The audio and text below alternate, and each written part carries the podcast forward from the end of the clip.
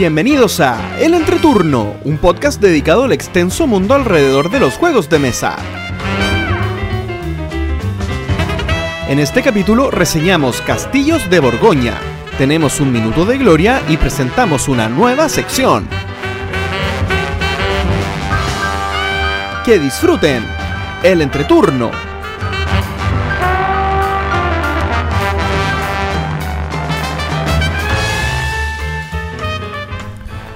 Hola, ¿qué tal amigos? Mi nombre es JP. Gloria. César. Y yo soy Axel. Y estamos comenzando el capítulo número 90 de El Entreturno. Estamos grabando el sábado 6 de septiembre, el capítulo que saldrá el martes 8 de septiembre. ¿Cómo están chicos? Muy bien. Bien, gracias. ¿Y ustedes? Súper. Todo bien por acá. En esta tarde dominguera que hace, yo creo que mi- milenios que no grabábamos un domingo, pero, pero aquí estamos de vuelta en estas andanzas dominicales. Oye, Oye, pero, y- pero hay algo extraño en este estos momentos que a, a mí a mí me, me, me sorprende, imagino que la gente que nos está escuchando también, porque hay cuatro voces. Cuando estábamos acostumbrados a escuchar tres. Solo tres. Buena pregunta, amiguito Axel.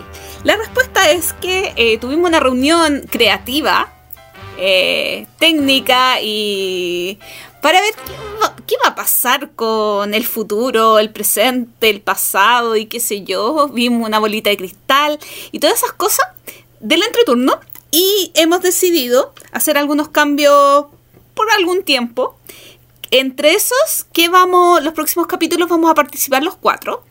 Y que los capítulos van a ser mensualmente y no eh, cada dos semanas. ¡Oh! Grandes Wow. noticias que ustedes pueden comentar. Sí, hoy. Pero tenemos otra gran noticia. Otra más. ¿Qué más? Sí, de, de hecho, Axel, tú deberías comentarla, porque tú No eres te- el creador intelectual de esto. Ah, sí. Ah, esa noticia. Eh, hay un canal de Discord ya, el canal oficial de Discord de que, va, a- Eh, que va a ser usado para fines muy perversos. Una sexta Sí. Por supuesto. O sea, eh, por ahora, en, en los momentos en los que estamos grabando está muy peladito, está con lo básico. Pero la idea es que eh, de acá en adelante esto sea para todo tipo de actividades. Eh, obviamente, retroalimentación directa con los oyentes. Eh, obviamente van a vamos a tener canales quizás con, con encuestas, preguntas, pero también lo más importante obviamente es un espacio para poder jugar en estos tiempos de cuarentena, donde es necesario y es entretenido buscar gente para jugar a través de las, de las maneras digitales que existen. Eh, para que la comunidad del entreturno no solo esté basada en, en escucharnos jugar, sino que también de repente cumplir el sueño de jugar alguna partida con alguno de nosotros. Yo sé que muchos tienen el sueño de jugar partidas de, de cualquier cosa. Desafiar. Oye, que incluso eso nosotros mismos, Sí. incluso nosotros Yo mismos tengo- tenemos el sueño de jugar alguna vez entre nosotros. sí. Sí, de hecho Sí. yo iba a plantear lo mismo. Yo tengo muchos, muchas ganas de jugar con Axel. Increíble. Oye, Oye. y... ¿Mm? No, no, no, iba a decir que excelente entonces ahí la- las indicaciones de las noticias o los anuncios que, que hicieron Gloria y Axel, pero vamos a la materia, digamos, ¿qué ha sido de nosotros este último tiempo? Yo creo que Gloria eh, es la indicada para comentarnos. Bueno, mi vida lúdica ha sido cercana a lo patético. Sigo jugándolo. sigo jugando los martes eh, con la Cami, Feña y Carlos Emilio, pero la verdad es que nos hemos estado repitiendo los mismos juegos. Así que no hay, no hay alguna novedad un poco más interesante que contar. Con mis papás ya he comenzado mis partidas de brisca. Me ha ido bastante mal. No me he ganado ninguna cabeza de chancho. El único juego que he jugado un poquito más eh, estas semanas en solitario ha sido Expansiópolis. Expansiópolis es un juego de 18 cartas. eh, colaborativo, si no me equivoco, de 1 a 4 jugadores. Y yo lo he probado en el modo solitario. Eh, de estas 18 cartas, eh, por un lado hay cuatro terrenos y algunas eh, rutas, eh, algunas como... ¿cuál, es la palabra? No son carreteras. Y eh, por el otro lado hay eh, unas reglas de puntuación. Entonces, te barajas las 18 cartas, tomas tres, que son las que te van a dar, eh, las pones por la forma de puntuación, y las otras van a servir para ir construyendo tu ciudad. Eh, es del mismo estilo de Caravana al Oeste, que también es un juego de 18 cartas, eh, de formato cartera, formato billetera, formato muy pequeñito. ¿Qué conclusiones puedo sacar del juego? Eh, que no tienen tanto que ver con el juego, sino con mi estilo de, de gusto, o sea, mi estilo de juego, mi estilo de gusto. No me gusta jugar sola. Realmente, si bien tolero un poco los juegos de, eh, que son cortitos, con este juego me doy cuenta que toda mi concentración se va muy lejos y que yo disfruto muchísimo y especialmente el desafío de competir con otra persona. Y, y qué crucial eso, porque si bien algunos juegos colaborativos me gustan porque ya es el desafío contra el juego, como el tema de investigar, resolver puzzles y todas esas cosas, eh, en un juego de mesa quiero competir, quiero desafíos, quiero otra persona que me esté cuestionando, que me esté haciendo permanecer alerta. Y lamentablemente en la mayoría de los juegos solitarios eso yo no lo logro y mm, no me causa felicidad. Oh. Oh. Es entretenido, es muy entretenido que eh, eh, Expansiopoli. Eh, un paréntesis, este juego yo lo eh, no tengo el tengo el, la versión print and play que al principio de la pandemia eh, apareció puesto por la editorial eh, para ser jugado ahora creo que ya no está. Y se está pensando, se está gestionando el que lleguen juegos de esta editorial, Salam Pepper Games, que es la que lo tradujo, eh, a Chile. Así que esperemos que funcionen esas gestiones y estén en tiendas relativamente pronto. Excelente. ¿Algo más, Gloria? Dije que mi vida había sido bastante triste y patética. Pero, pero, como, pero como siempre se puede ser peor, voy a continuar yo. Em, bueno, no he jugado nada, nada, cero, absolutamente nada. Pero ustedes saben que sí he jugado algo que cuenta como nada porque lo he venido comentando en los últimos capítulos, que es Magic Arena. ¡Bú! Lo sé, lo sé. Eh, Pero es lo que Yo he apoyo, jugado. yo apoyo. ¿Apoyas? Sí, muy bien. Sí, yo también. Eh, Yo apoyo, apoyo. ¿Qué ha pasado en Magic Arena recientemente? Eh, muchas cositas. Por ejemplo, que está a punto de ocurrir la rotación. ¿Qué es la rotación? La rotación es cuando las ediciones que están habilitadas para el formato estándar, que es el formato como más nuevo, que mantiene la- las ediciones más recientes, como el bloque de ediciones más recientes para que se pueda jugar en ese formato, eh, cada cierto tiempo las más antiguas de ese bloque salen con la llegada del- de la siguiente edición. Ahora, eh, a fines de, de septiembre, creo, sale eh, eh, el resurgir de Zendikar, creo que se llama en español, o Rise of Zendikar. Y con esto hay cuatro ediciones que salen del estándar y se van del juego. Claro. Lo que está haciendo Magic Arena es adelantar cómo sería el nuevo estándar. ¿Cómo? Añadió un nuevo formato que sería el estándar 2021. Que lo que hace es eh, adelantar la salida de los cuatro. de las cuatro ediciones más antiguas del bloque. Pero sin todavía que llegue Zendikar. Ahora, obviamente siguen siendo estándar las otras, las que salen, porque es un formato que no, que no elimina el anterior. Está el formato estándar normal, pero está el estándar 2021 que uno ya puede empezar a probar cómo serían los mazos nuevos. Eh, obviamente es todavía sin Zendikar, pero más o menos uno empieza a hacerse la idea de cuáles son las cartas que se van a ir. Claro. ¿Ya? Y he estado jugando mucho eso, me armé un par de mazos. Eh, la verdad no me está yendo muy bien. La, la temporada pasada no pude llegar a Mítico. La temporada antepasada sí había llegado a Mítico.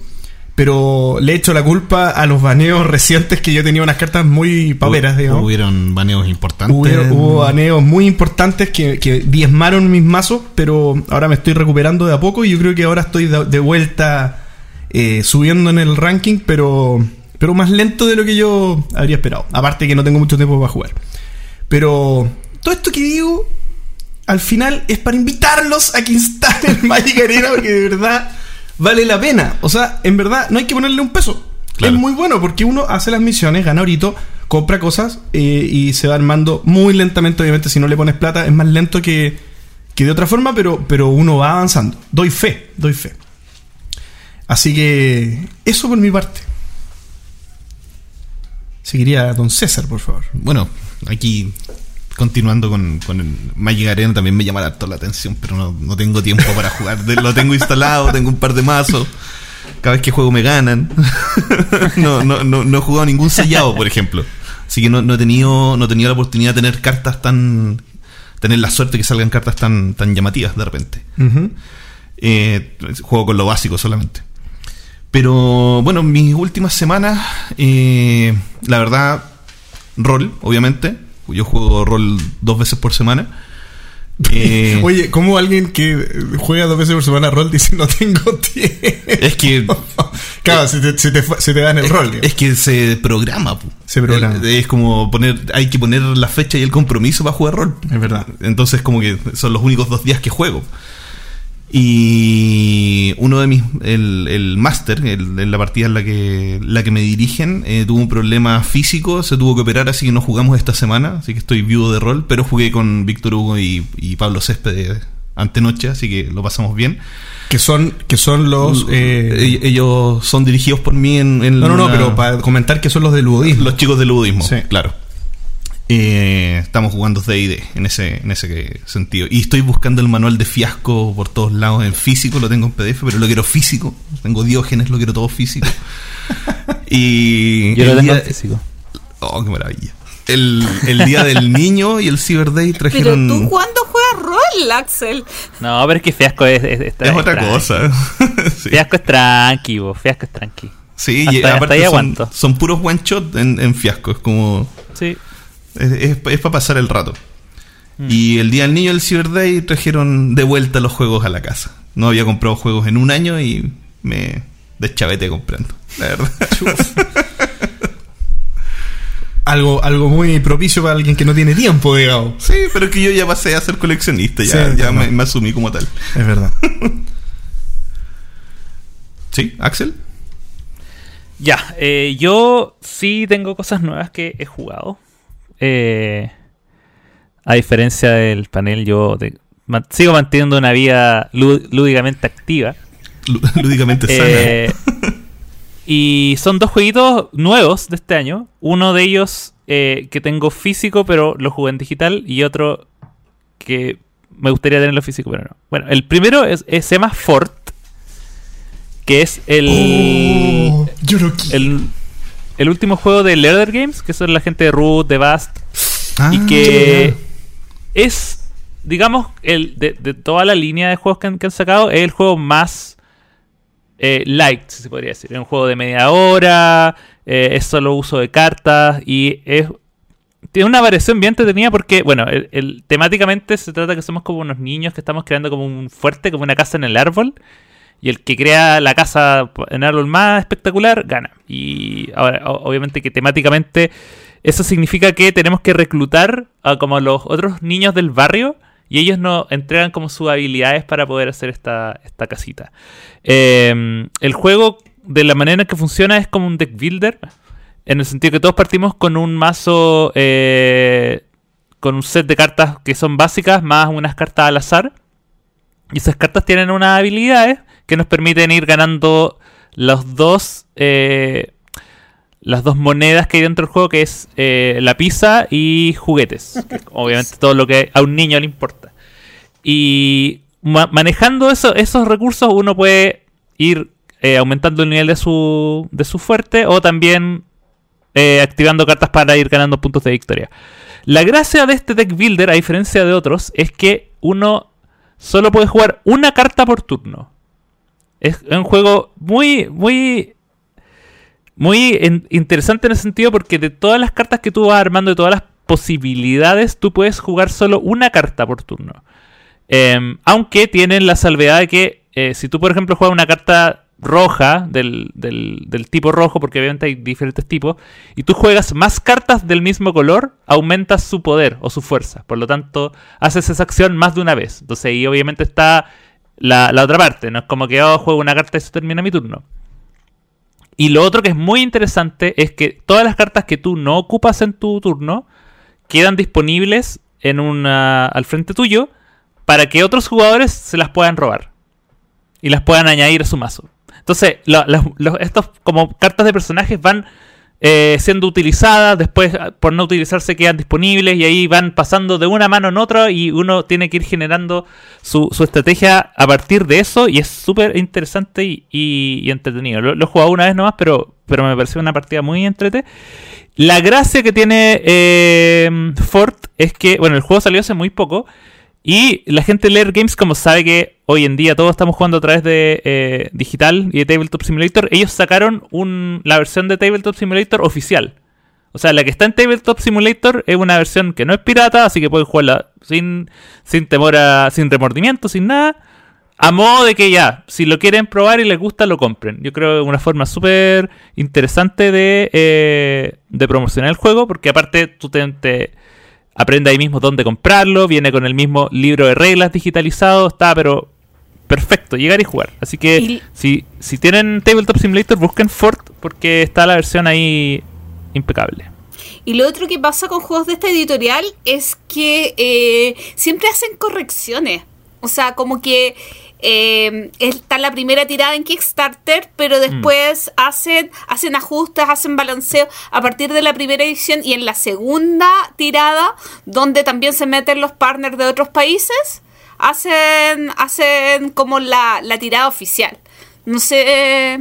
Yo creo que por ahí también va el tema de que lo hayan hecho en Tabletop Simulator, como para afinar un poquito más eh, como Eh. la siguiente publicación. Sí, pero claro, puede ser la siguiente publicación porque el, el juego ya está. O sea, no es como que es una prueba. Es, es lo, lanzaron esta versión digital gratuita en paralelo al lanzamiento físico. Entonces tampoco es como ya el juego ya está como más o menos listo.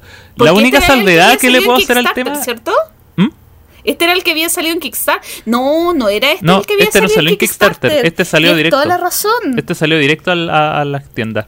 Eh, la única salvedad que tengo que hacerle a este juego es que las cartas por el por el tipo de juego son es, son están llenas de símbolos. Es como eh, si eh, juegas X cartas de tal cosa generas y entonces hay un poquito como de matemática en ese sentido. Pero pero incluso el, el, el- el- la versión digital viene con recordatorios para que uno siempre vaya ahí estando atento qué significa cada símbolo, que al principio te agobia porque de verdad creo que hay como 20 símbolos distintos, pero son fáciles, o sea, después de tres turnos ya te acostumbraste a todo.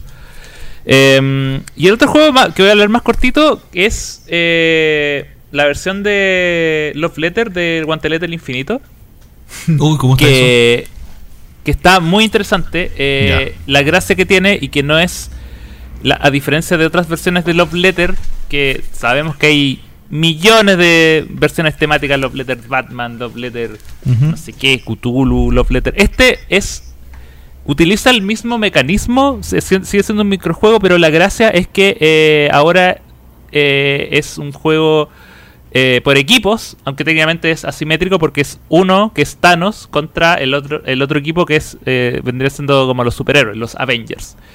Y entonces es o gana Thanos o gana el equipo de los Avengers. Entonces, obviamente, eh, la gracia del juego es que, por un lado, tú tienes este mazo con cartas de héroes que tienen ciertas habilidades y las cartas de Thanos que son mucho más poderosas y, generan mucho más caos que, que el resto. Entonces, eh, tienes que. eh, y el, el sistema de juego es el mismo, cada uno, cada.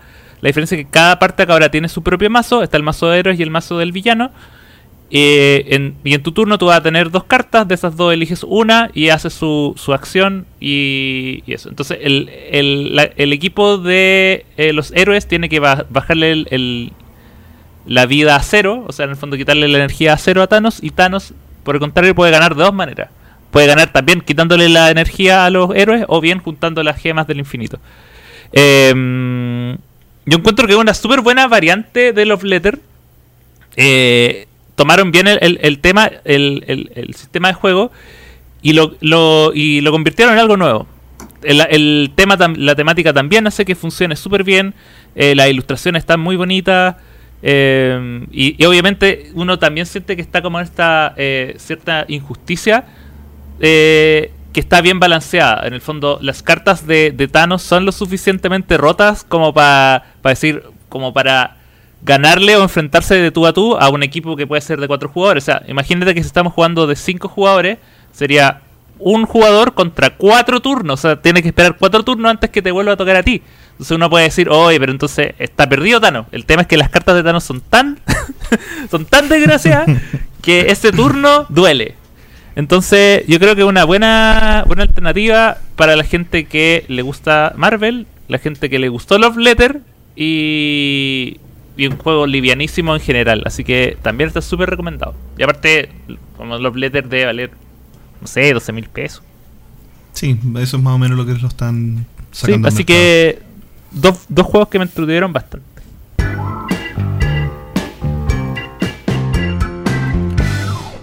El minuto de Gloria. Hola, eh, bueno, he tenido, en esta pandemia he sufrido muchas cosas. Entre esas, algunos pensamientos que vienen a mi mente de manera extraña. Y una de las cosas que me he cuestionado es la línea editorial que tiene el podcast. eh, porque eh, a lo largo de este tiempo ha ido variando un poquito el contenido que hemos hecho por distintas circunstancias. Pero algo que teníamos pensado desde el principio es el concepto del apoyo a la industria. Eh, porque queremos que el hobby crezca. Y esto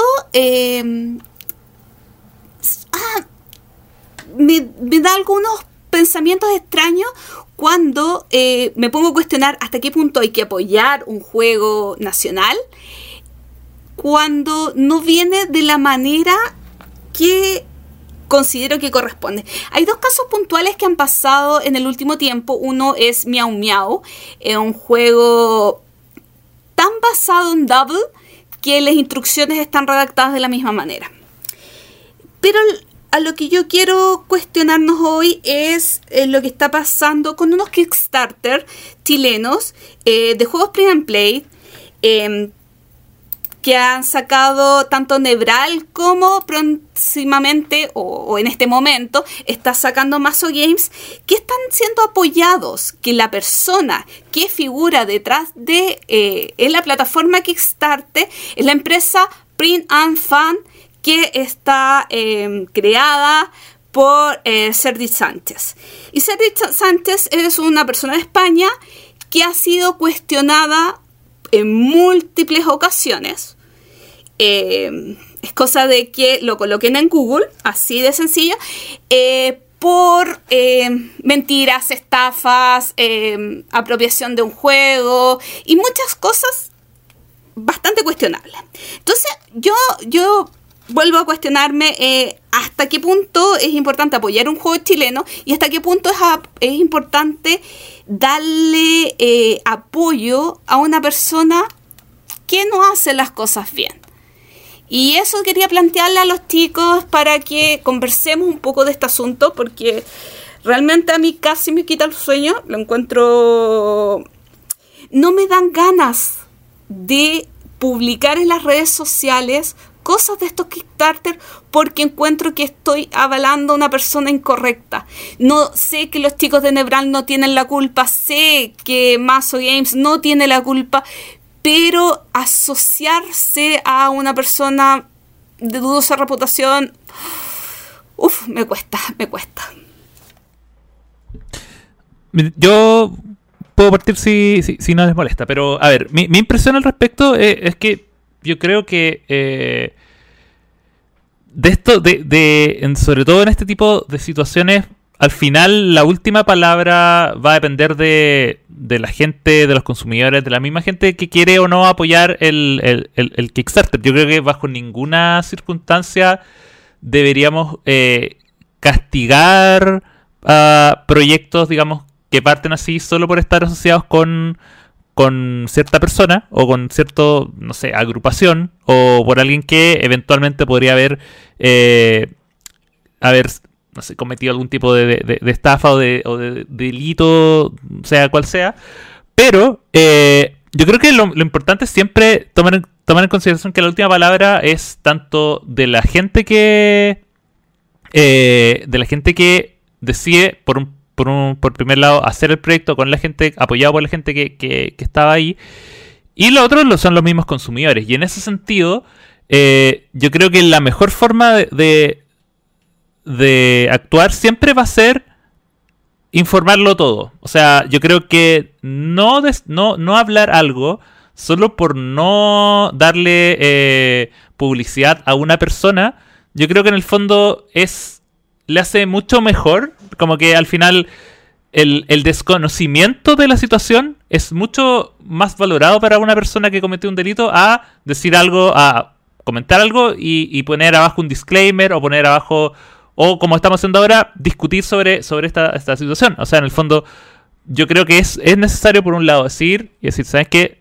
Buena onda, la gente de Mazo Game va a lanzar este proyecto, pero ojo, porque eh, lo están lanzando con el, patrocinio de tal persona que ha sido, ha estado involucrado en tales, tal y tal cosa. Y al final, yo creo que lo más sano es hacer eso. O sea, es eh, no por no por tener que eh, no por tener que apoyar a la industria nacional, no porque uno sea cercano a la gente que esté lanzando algo, uno va a tener que dejar de informar eh, sobre algo por la gente que está, sino que yo creo que todo lo contrario. Lo que uno tiene que hacer y lo que nosotros tenemos que hacer, sobre todo acá en el entuturno, es mencionarlo todo. Es hablar, por un lado, del lanzamiento, pero también hablar de la gente que está detrás de este lanzamiento y al final y luego exponerlo.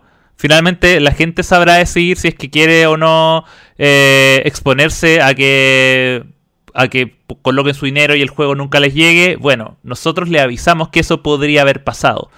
Eh, pero bajo ningún motivo yo creo que, que quedarse en silencio y decir, no, sé, que nos vamos a hablar de esto porque está esta persona involucrada, en el fondo lo que hace es dejar que mucha gente la conozca y dejar que mucha gente cuando vea ese nombre en otros proyectos a futuro también eh, se mantenga en alerta. Yo creo que eso también puede servir. Sí, aquí yo quiero hacer un paréntesis. Eh, la posibilidad de estafa eh, no la veo para los usuarios, a las personas que compran el Kickstarter, porque al ser juegos print and play, al final la responsabilidad va a ser de los chicos eh, de Nebral o los chicos de Mazo Games, hacerle llegar el producto eh, en formato digital a, los usuarios. Eh, más que nada ve, veo el problema entre la editorial o el autor y esta persona. Yo ahí, con lo que dijiste, Gloria, es justamente donde iba a anclar mi, mi posición. Y es que creo que eh, cuando el afectado o el posible afectado sea solamente la editorial, no, para mí no hay ningún problema. Hay un problema en el sentido que capaz sería altamente recomendable que lo hicieran de otro modo. Pero eso no es mi problema. O sea, en el fondo es. Sería un problema no avisarles, quizá, o no haber manifestado esto, o no haber generado quizá una posición constructiva para poder para que pudieran tomar una decisión distinta, o una decisión, o reafirmar la decisión que quieren, como quieran, digamos, pero no haberlo planteado sería un problema. Pero. Pero no me. Pero me parece que, que el riesgo que puede correr una persona eh, depende de esa persona. Y al final, todas las inversiones eh, tienen un riesgo. Y uno de repente, por ejemplo, puede decir, es que la única forma que tengo de hacerlo es corriendo este riesgo porque por otra vía, por una vía más regular, por una vía de, de publicación eh, más sólida, requiere una inversión que hoy no tengo. Entonces, quizá ahí lo barato termina costando caro, pero mientras lo, el precio lo pague la persona que se está arriesgando, yo no veo problema. No veo problema. Distinto sería que de manera natural se estuviera ofreciendo un servicio transitivo que, que, vaya de esta persona al cliente final. Y yo sé que eso va a terminar ocurriendo con algún grado de, de, de desprolijidad o, de, o, de, delito o lo que sea. Ahí sí eh, yo estaría en desacuerdo con, con, promo, con, promover eso, digamos. Puesto que, que por, por, la misma razón que no promovería algo que esta persona directamente haga. Por, por una cosa, digamos, de de respeto también a, a, la industria y a los consumidores de esta industria que obviamente son la, la, la, los que la conformamos. Entonces, finalmente eso, eso es, un, es un tema de responsabilidad de medios, digamos, lo digo como JP del entreturno, además del título personal. Entonces, esa, esa es mi posición. O sea, en, en conclusión, creo que, que no pasa nada, digamos, que, que no, no hay ningún problema. Y a quien hay que advertirle, más que al consumidor final, sería a esta persona que está haciendo este, este trato, digamos, con, con esta otra persona. Yo comparto esa, esa opinión. Eh, al consumidor al final le da lo mismo en, situaciones como esta. Sobre todo cuando el formato del producto es un formato digital. Que mm, el autor es el que se encarga de, de entregar el- el- el producto a, los a los que vaquearon. Y, y va su credibilidad como autor y como profesional el entregarlo, haya sido estafado o no. Eh, en, en el caso personal, yo, yo me enteré de, o asimilé tarde la relación de estas dos editoriales chilenas con, con este tipo. Eh, hablé con las dos editoriales personalmente y los chicos estaban absolutamente conscientes del- de la situación y siguieron la línea que dice JP. O sea, si no lo hago, si no tomo esta oportunidad, no tengo cómo hacerlo. Entonces el tema también está en conocer los riesgos, asumir las consecuencias y también no poner eh, toda la carne a la parrilla, porque en el fondo es un formato en el que sí puedes hacerlo llegar al consumidor. Y, y doy fe de que estos, lo- los autores de estos juegos son, bien extraño decirlo, pero son de las personas menos ambiciosas que he conocido en la vida. O sea, no quieren, no obviamente no se quieren hacer millonarios con esto, solo quieren dar a conocer su trabajo, ni siquiera, ni siquiera dar a conocer el, el producto para que alguien más venga y se los patrocine físico. En el fondo, ellos, la intención es dar a conocer su trabajo. Eh, pero como digo, hablé con ellos eh, a modo de advertencia y a modo de, de enterarme también de qué es lo qué es lo que realmente estaban arriesgando. Y la verdad tenían todo absolutamente claro. Querían seguir con el proyecto por lo mismo, por lo que, lo que comentaba JP. Si no lo hago con él, no lo voy a hacer con nadie. Y esto también sirve, el comunicarlo, el hablarlo, sirve para otros autores para que tengan una noción de lo peligroso que puede llegar a ser asociarse con alguien que no, que no pertenece al, al circuito nacional. Y de hecho, en el circuito nacional también. Y eso también eh, da una, una plaza para que a lo mejor patrocinadores eh, nacionales eh, vean esto como una, una oportunidad también para sacar su, su trabajo a la luz a través de, un Kickstarter, porque en el fondo, ¿por qué los chicos tuvieron que acudir a, a, esta, a este llamado, a esta invitación? Es porque acá en Chile no hay nadie que cumpla esa faceta. Entonces, para un autor novel que quiere sacar su producto adelante, le, le hacen este ofrecimiento, obviamente se va a arriesgar. Y es- y- y eso es lo que a mí me da miedo. Que, que tienen, Por- claro, y los autores que, que en el fondo quieren seguir estos pasos también tienen la obligación de investigar con quién van a trabajar. Eh, es, es, es oferta y demanda y, y costo-beneficio. En el fondo eso, en cada proyecto que uno se embarque tiene que tener clara esa, esa, esa relación. Yo quiero ir un poquito a fuentes bibliográficas, por decirlo de algún modo, eh, y voy a hacer algunos resúmenes. Pero eh, hay cosas que a mí me preocupan. Eh, hay un video de destroqueladores que se llama Black Box Derribado, donde aparecen los chicos de destroqueladores, Manu de fase de mantenimiento, que es el abogado del autor de Víctor, no me acuerdo el apellido, del autor del Mortal, que tuvo un grave problema con Black Box, la editorial de Sergi y otra persona. Eh, también está, eh, participa José Garrido, que es el editor de Más que Oca. Después voy a contarle qué pa- pasó con él. Piru de las mazmorras de, eh, sí, de las mazmorras de Pacheco. Alex de Noname Channel.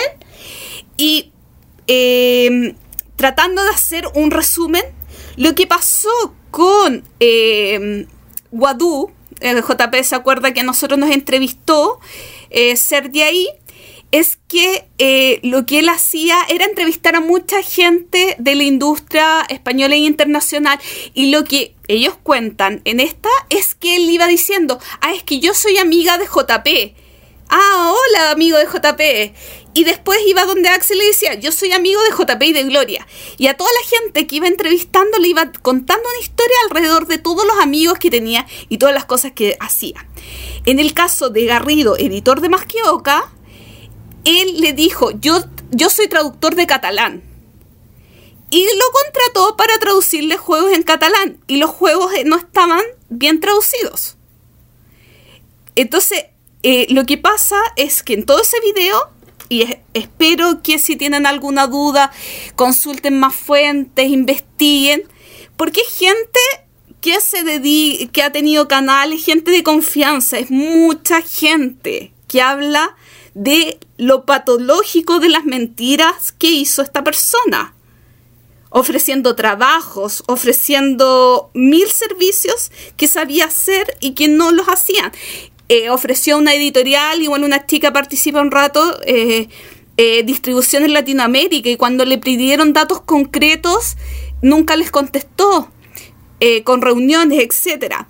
Si se van y colocan Sergio Sánchez juegos de mesa en Google, les aparece artículos de Ludo, donde Ludo, Ludo, la Asociación de Autores Españoles, recomienda revisar contratos, eh, preocuparse de con quién firman, etcétera, etcétera, etcétera. Entonces, la verdad es que a mí me da mucho susto que al ser validados por dos, eh, dos editoriales chilenas, dos estudios de, de generación de juegos, gente no diga, ah, ya voy a hacer tal juego, le voy a pasar algo.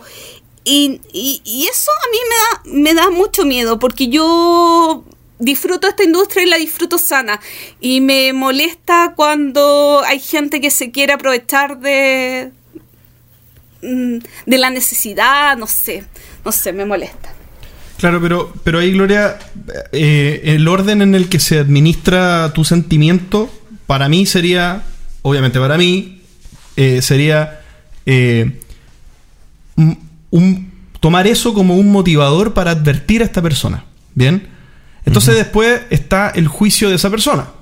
Y aquí las personas, tú podrías, te, podría dar mucha rabia que no se dejen ayudar y que no, y que no entiendan o que no hagan conciencia de algo que para ti es muy obvio, pero depende de las personas ver qué hacen. Ahora bien, Después viene la segunda parte del, de la cadena de eventos que pueden pasar a continuación. Si en esta segunda parte nosotros sabemos que esta persona, eh, ya, Sergi, digamos el nombre, que esta persona, Sergi, tiene la posibilidad de no solamente dañar a, a, los chicos de, de, de, Nebral y Mazo. De Nebral, ¿Nebral? Sí. De Nebral, sino que también transitivamente pueden hacer cosas malas, puede hacer cosas malas con otra gente, entonces sí, yo vetaría a Neveral por estar propiciando una plataforma en la que o un, o un negocio en el que sí o sí va a haber daño a terceros. Si los únicos perjudicados realmente son los de Neveral, te encuentro toda la razón, Gloria, pero hasta el punto de tratar de convencerlos de no dar el paso siguiente. Pero una vez que lo dan, su producto está encapsulando, está, ya, ya, ya contiene ese riesgo. Ellos lo están, ellos está dentro de lo que están gestionando. Por lo tanto, ni más ni menos, no es que, no es que los vaya a apoyar más o los vaya a apoyar menos, los voy a apoyar de la misma forma que los habría apoyado sin esto. Porque en el fondo, yo no soy quien, digamos, para pa enojarme con ellos porque toman una decisión de riesgo que yo no tomaría. Sí me enoja que la tomen pensando eh, eh, en cuanto a que Sergi podría transitivamente dañar a otras personas. Pero como no es el caso, yo me... No, eh, allá ellos, digamos, los apoyo igual. Yo me quedo con unas palabras que dijo eh, Alex de No Name Channel en, este video, que no, no las escribí tan textual, pero eh, al final todos los que participamos en cierto modo en las entrevistas de Guadú, estuvimos validando en cierto modo sus conductas. Y eh, y somos parte de, generar una imagen. Y creo que me siento conforme con esta manifestación pública en el podcast de, y que tratemos tan abiertamente el tema porque eh, eso hace una advertencia de que no estamos de acuerdo eh, con conductas incorrectas y que al final de cuentas ya, eh, si te metiste en problemas, tienes todas las advertencias de rigor. O sea, y tienes mucho que investigar y mucha gente con la que puedes contrastar información. No te quede, o sea, no te quedes con la opinión de uno. O sea, infórmate, eh, trabaja y haz las cosas bien. Y, yo ya me siento más liviana porque ya he hecho todo lo que creo humanamente posible para eh, que más gente no vaya a cometer errores ni esas cosas. Yo creo que para cerrar un poco esto, eh, sí, si eres responsable y piensas bien eh, en tomar un riesgo como este, tratar de, de hacer de que no le afecte al, consumidor, porque en el fondo eso es ensuciar un, proyecto y un, y un nombre. Eh, y lo otro que también encuentro, entre comillas, bueno de esto, así como mirando el vaso medio, medio lleno, es que afortunadamente este es un caso aislado y está completamente identificado. Entonces la, industria sigue, sigue, sigue funcionando como nosotros queremos que funcione. Eh, en el fondo, si, si, hay que sacar la manzana podría en algún momento, ya sabemos dónde está. Por, decirlo de alguna forma. Pero en el fondo, las personas que, quieran tomar estos riesgos, piénsenlo bien. Los que quieren aventurarse en proyectos, investiguen. No es llegar y, decir que sí porque alguien te hace una invitación. En el fondo, está su trabajo en juego. Hay recursos importantes en juego. Y ese es el tema. La idea es que juguemos bien a, a ser parte de la industria. La reseña. Y esta semana, va, esta semana, esta edición. en esta edición vamos a hablar de un juego, por fin, por fin, vamos a hablar de un juego hecho por eh, mi diseñador favorito, un hombre del que se ha hablado muchas veces acá. Em, y quizá, claro, no sea su mejor juego, pero es el más conocido, el que lo lanzó a la fama. Eh, un juego que, a pesar de tener nueve años en el mercado, sigue igual de vigente, a pesar de eh, algunos errores, algunas cosillas de las que ya vamos a hablar. Hablamos de Los Castillos de Borgoña o The Castles of Burgundy de el gran, grande, único Stefan Feld. Este juego fue lanzado el año 2011. Eh, presentado por eh, la editorial Alea en ese momento. Esta se puede jugar de 2 a 4 jugadores, un tiempo estimado de 30 a 90 minutos, que es una vil mentira. Y eh, bueno, este es un juego que a esta altura ya, ya es un clásico durante mucho tiempo. Y esto para mucha gente es como el juego de entrada para lo que son los juegos de Stefan Feld. Y y que en su momento introdujo un montón de cosas que, hoy en día damos por sentadas, pero que eh, personalmente, en una nota muy personal, a mí me abrieron un montón de, de puertas sobre cómo pensar el tema de los juegos de mesa. De hecho, me gustaría empezar como con esa anécdota antes de comenzar como con el, con el diseño, con la estructura del juego, porque eh, yo me acuerdo que compré este juego sin conocer mucho, habiendo leído como buenas críticas y buenos comentarios sobre lo que era Castillo de Borgoña, que era como un juego eh, que no te no puede faltar en tu, en tu biblioteca. Y dije, ya, estaba barato como en Amazon, lo compré. De hecho, era una edición revieja porque lo compré, no sé, como hace 5 años y cuando lo veo es una edición 2001, 2011, perdón. Y... Eh, cuando lo jugué me encontré con un montón de cosas que yo no había conocido hasta ese momento. Pensemos que estaba hablando en ese momento, estaba recién iniciándome en el, en el género, o sea, en el, hobby, entonces probablemente está, había pasado por, por Catán, por Dixit, por algunos ahí Ameritrash, de juegos de zombie. Y acá, ¿qué había? Había lanzamiento de dados, pero donde en realidad no importaban para avanzar, sino que para ejecutar acciones. Eh, había este, este, concepto que en ese momento yo no sabía que se llama así, pero de la puntos, que era terminar partidas con 90 puntos contra 75, contra 103, y era como, oh, ganaste por un punto. Como ese tipo de cosas, yo no las, no, las tenía ni siquiera presupuestadas. Y obviamente todo esto eh, barnizado y creado en un juego que en realidad es básicamente un, un puzzle, un, juego de eh, posicionamiento de los zetas de forma hexagonal en un mapa eh, y con, obviamente, con un montón de, de- objetivos diferentes. O sea, eh, tiene de, de cierta manera. Es, es un juego que va contra el tiempo porque los, primeros jugadores que, te- que llenan un área ganan bonus. eh, tienen, tienen poderes especiales, tiene eh, formas de hacer puntaje diferentes, tiene rutas de, de- de acción diferentes. Y, y la verdad es que es un juego de, de, una, de un modo de juego muy simple, pero una complejidad eh, que por lo menos a mí, en, en el momento en que me tocó probarlo, me abrió la mente para todo un mundo extra de juegos similares. Ah, estabas pidiendo opinión. Sí, era... Ah, no, yo pensé que JP iba a decir algo. No, no, no. eh, Es que, es que eh, iba para seguir con la explicación. Yo creo que dale nomás con la explicación del juego y, y volvemos. Ah, Pero. ya, por supuesto. Pero. Claro, es que quizá me, me vaya a quitar las sensaciones finales y, y hemos. Somos tan buenos para el spoiler que quer- quería no hacer spoiler ahora. Así que yo creo que me reservo mi opinión para las sensaciones finales al final del- de la reseña. Ok. Ok. Entonces, eh, bueno, comentemos un poco sobre el, el- el juego en sí y las mecánicas. Como, como les dije, el, el- juego es... eh, la mecánica pri- principal es posicionamiento de los Z hexagonales dentro de un mapa. Y el modo de, funcionamiento es muy particular eh, porque utiliza dados. Que por lo general para este tipo de juegos como Euros, como los dados son el principal enemigo porque son un ele- elemento de azar eh, que a nadie le, que a nadie le gusta eh, cuando, cuando está hablando de juegos donde uno en realidad piensa a largo plazo, porque son obviamente dados y azarosos, pero en realidad el uso de los dados viene bien interesante. Cada uno de los jugadores lanza tres dados que son de sus colores en cada turno.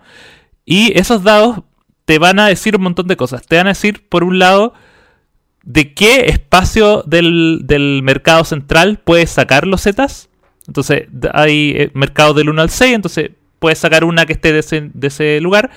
Para colocar una loseta en, el, en tu mapa, también tienes que utilizar un dado con el número que quieres cambiar. O sea, si yo quiero colocar una loseta en un espacio de número 6, tengo que en ese turno haber sacado un número 6. Entonces, eh, y también pueden ser utilizados para, eh, si es que no quiero usar nada de eso, puedo cambiarlos por trabajadores, puedo cambiarlos por piedras, por otras cosas que lo que me permiten, y acá está la parte interesante, es modificar el número de los dados, que también para mí en esa época era un, un, concepto bien interesante porque, eh, y acá llega algo que ahora es como un, como un obligado, yo creo que cuando uno analiza juegos, que todo el mundo habla de mitigación de suerte. Que es cuando hay dados, y es como ya, ¿qué tan suerte es el juego? ¿Qué, tan, qué tanto dependo del lanzamiento de los dados para armar mi estrategia? Y si bien es cierto, Castillo de, de Borgoña, claro, uno puede decir, pucha, tuve una mala tirada, pero en realidad el juego no es sobre lanzar dados y, y resolver lo que te dicen, sino que cómo con lo que yo, con, lo, con el lanzamiento que obtuve, cómo es que los puedo optimizar para hacer lo que yo quiero. Cómo es que puedo llevarme para llevarme la loseta eh, del barco para poder avanzar en el track de, turno. Cómo me llevo una, una loseta amarilla que me va a dar puntuación. O si me fijo, no sé, en, en los en los animales que hay que te permiten ganar puntos dependiendo de el- la agrupación más grande que tenga. Entonces, ahí está un poco la, la- la clave del juego y por qué uno. por qué las partidas igual terminan siendo tan largas y tan, tan pensadas, por- aun cuando la, uno lo que hace es lanzar tres dados y con esos tres dados hacer acciones. Pero, en realidad la cantidad de cosas que. y las vueltas que uno tiene que dar y las maquinaciones que uno tiene que hacer para que finalmente puedas hacer lo que tú quieres en tu turno. Ahí está la gracia, la, la gracia del juego de, Castillos de Borgoña. Em, antes de eso, antes de- No sé si alguien quiere hablar como un poco más sobre las mecánicas para antes de pasar como a otro otro eh, ítem. No, quizá agregar el tema de, de- que esto tiene una mecánica doble, digamos, que una es la interacción con el tablero central, en la que son dos dados en todo caso, ¿ah? que uno con los, dos con los dos dados de cada jugador, uno lo que va haciendo es ir sacando estas losetas que decía Axel, ¿cierto? Y uno las va almacenando en un contenedor, digamos, de losetas. No, no las va poniendo directamente en el tablero de jugador, sino que uno las va almacenando. Uno tiene tres espacios para almacenar losetas para ir planificando cómo ponerlas eh, en, un, en un mapa. Y el mapa es un mapa hexagonal con muchos hexágonos chiquititos que cada uno tiene como predefinido el color del tipo de loseta que puede recibir. Y ahí uno en lo que va llenando después, porque una acción es poder sacar losetas, pero otra acción es poder ponerlas en tu tablero personal una vez de las que ya, las, que ya tengas en tu depósito, digamos. Y ahí uno va ganando puntos. ¿Y cómo va ganando puntos?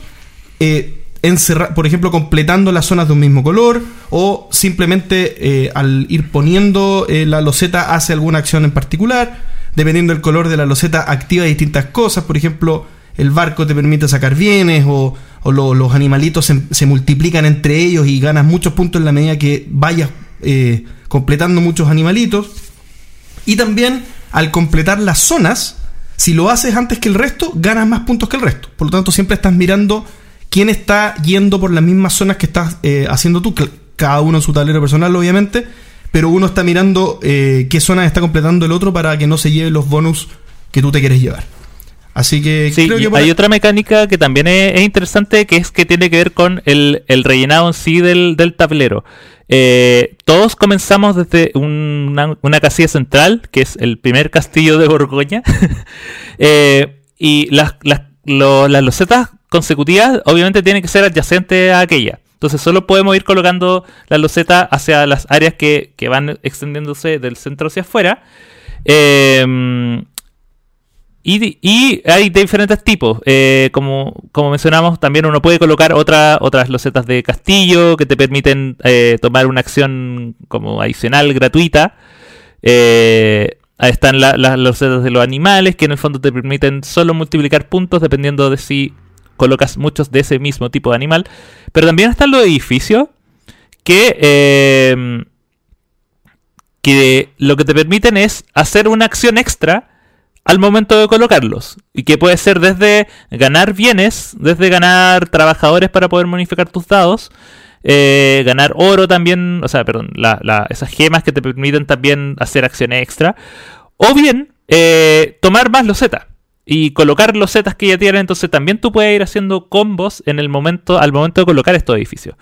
Eh, edificios que también obviamente están limitados primero por el número en que se pueden colocar y también por, por el tipo, porque no puedes tener más de un mismo edificio en un, en un área, en un sector, en un barrio, si se puede llamar de, esa manera.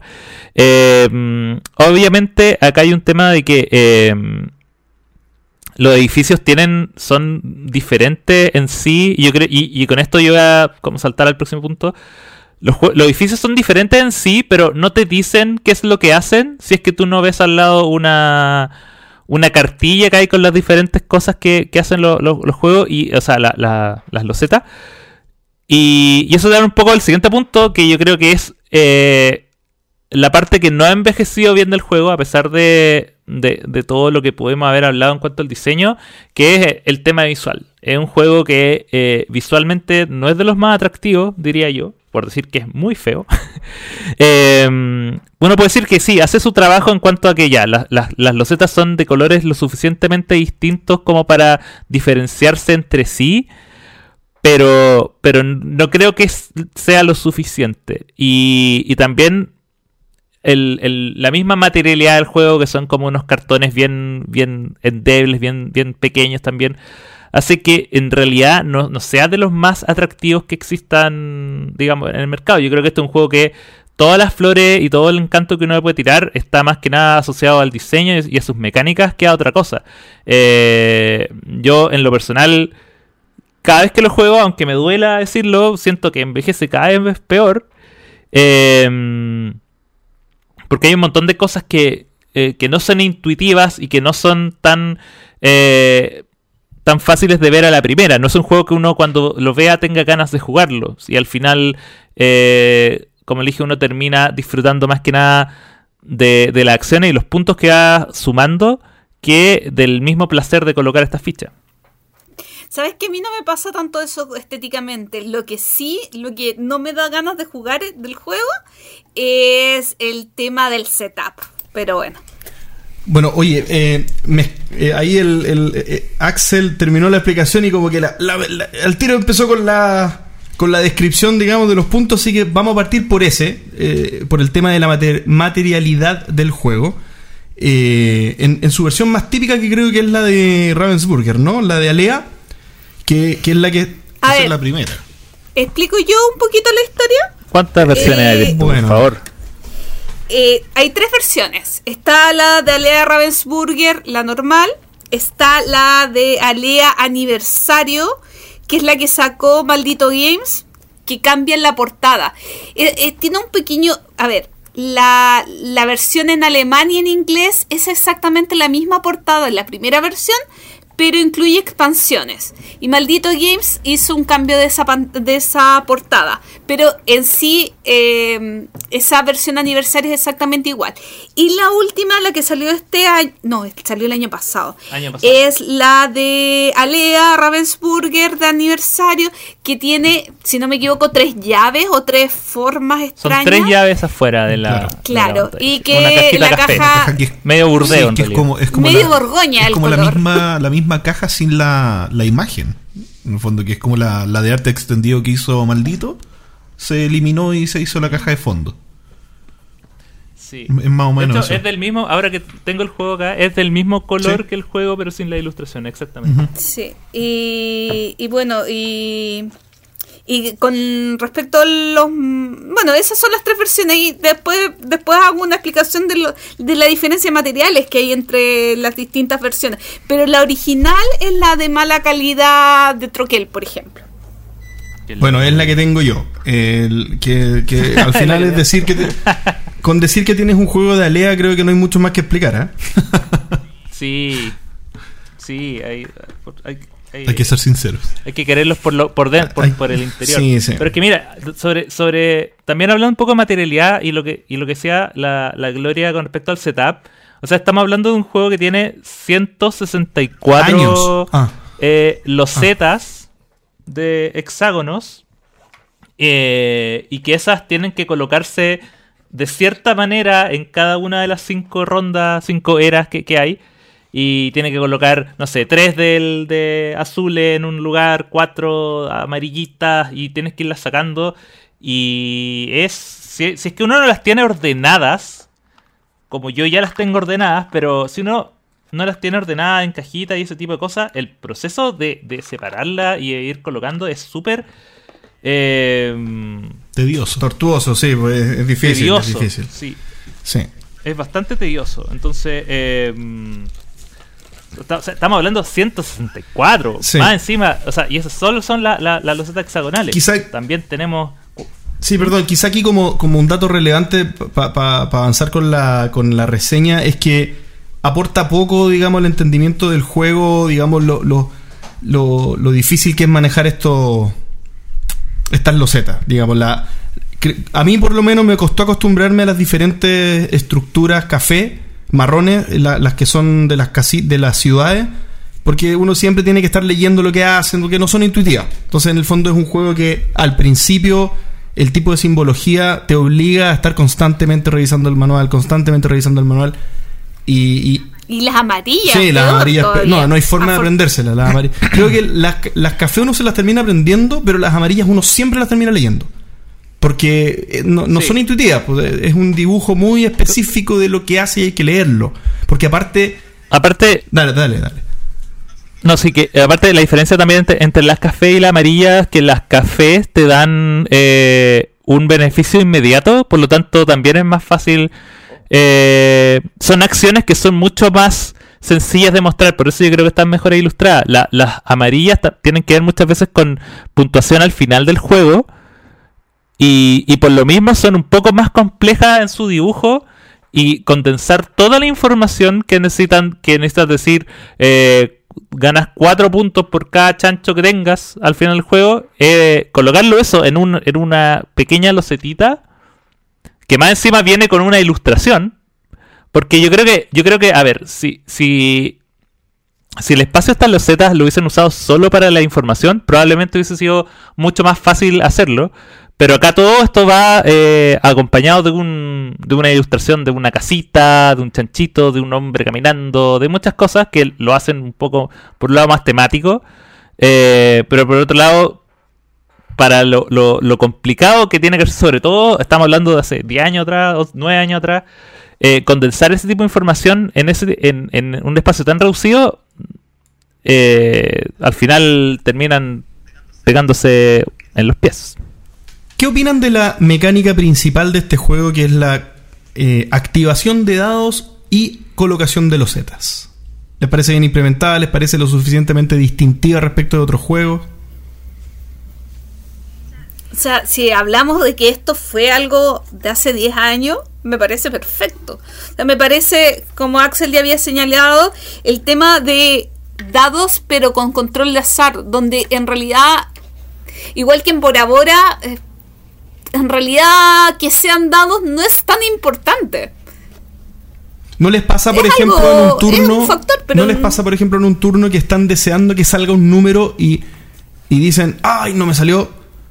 Eh, creen que es porque no se Pero- prepararon bien, no compraron trabajadores suficientes, eh, eh, el azar juega un rol importante. Sí. ¿Cómo, ¿Cómo ven esa parte? O sea, es que es que tienes también, se me olvidó cuál es la palabra, pero eh, estrategia y lo otro Táctica. es eh, táctica. O sea, tiene ese factor de táctico, de ese factor de que tienes que tratar de eh, Hacer cambio de planes rápido. de digamos. hacer las Claro. mejores jugadas posibles y, y tener un plan B. O sea, te puedes preparar con trabajadores, sí, pero eh, también puede pasar que un jugador, por tener un turno anterior al tuyo, te saque la loseta que tú querías.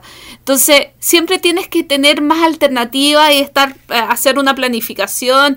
eh, con mayor alternativa y también es, esa cuota de táctica de eh, si te salió mal un plan, irte hacia otro lado. Sí, y aparte es que también hay un tema que uno piensa que la, la, la mitigación del azar está solo dada por, el, por los trabajadores que te permiten modificar el número del dado, pero en realidad hay muchos otros factores.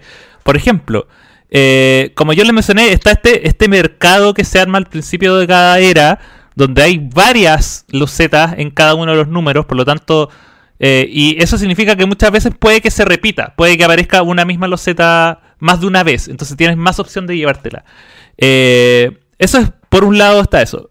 Y el otro lado es, bueno, si, si, si tu estrategia depende tanto de llevarte una sola loseta, eso habla primero de que ya fuiste muy poco, flexible y lo otro es que, bueno, si depende de eso, intenta ser el primero en llevarte los, lo- lo- los lugares. Porque otro, una cosa que es muy importante acá en este juego es que el orden de turno eh, es- está depende y se modifica por la acción de los jugadores, por una acción específica que es la, la del barquito, si mal no recuerdo.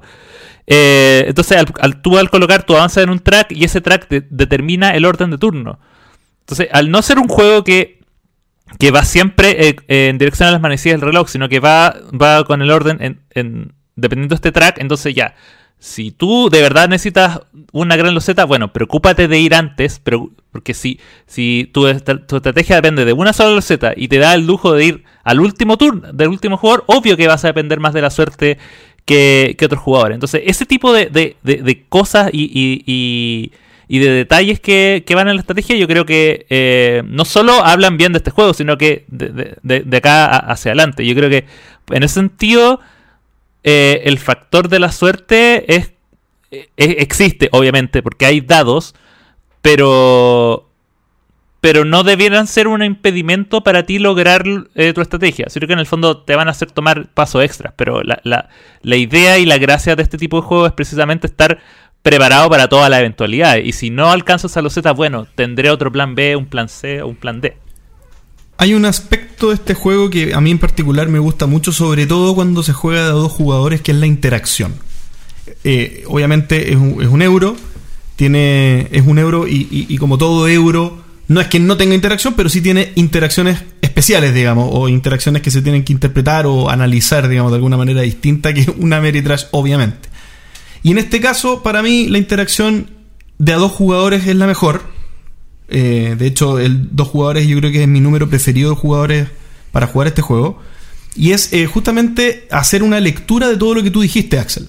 De digamos, qué está el otro, o, o, por ejemplo, qué tan flexible fue la, la estrategia del otro jugador y de qué manera uno puede quizá desviarse un poco de tu ruta óptima, pero eh, atacar un poco las posiciones de, de tu adversario quitándole una loseta, eh, eh, ¿cómo se llama? No sé, eh, no sé qué, aparte de quitar loseta, por ejemplo, anticiparse al cierre de, de, de- también de los bonus de, lo, de las zonas para poder ganar más puntos que el otro.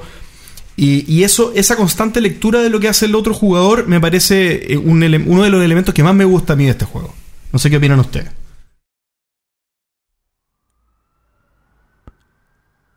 Eh, mira, o sea, yo también, un poco quizás comenzando esto, yo eh, siento que también es un juego que, que escala muy bien dependiendo de, de- de los jugadores. O sea, es un juego que disfruto eh, bien tanto 2, 3 o 4 y, y también tiene que ver con el con un poco la- lo que hablaba la, la- la Gloria, que también, bueno, está el, es, es pesado esto de hacer el setup, pero el juego también tiene setups diferentes para los números de jugadores, por lo tanto, escala muy bien eh, con el número de limitaciones y acciones que, puede hacer en, en, ca- en cada una de esas rondas. Eh, entonces, yo por lo general, eh, la, la versión de dos jugadores me gusta más porque es más expedita, se podría decir. También es más peleada en, en- que, que la versión de 4, que, obviamente tiene muchas más losetas para elegir, pero eso también conlleva que el juego dure bastante más. Eh, y ahí, sobre todo cuando estás jugando con alguien nuevo que no, no conoce la, la, la, imagen o la, iconografía del juego, se hace un poco más, más, más largo. Así que, como por un tema de, de, de, de costumbre y facilidad, claro, el, el- mi, mi- mi favorito tiende a ser como el, el de A2, aunque igual lo disfruto bien, bien, bien de A4.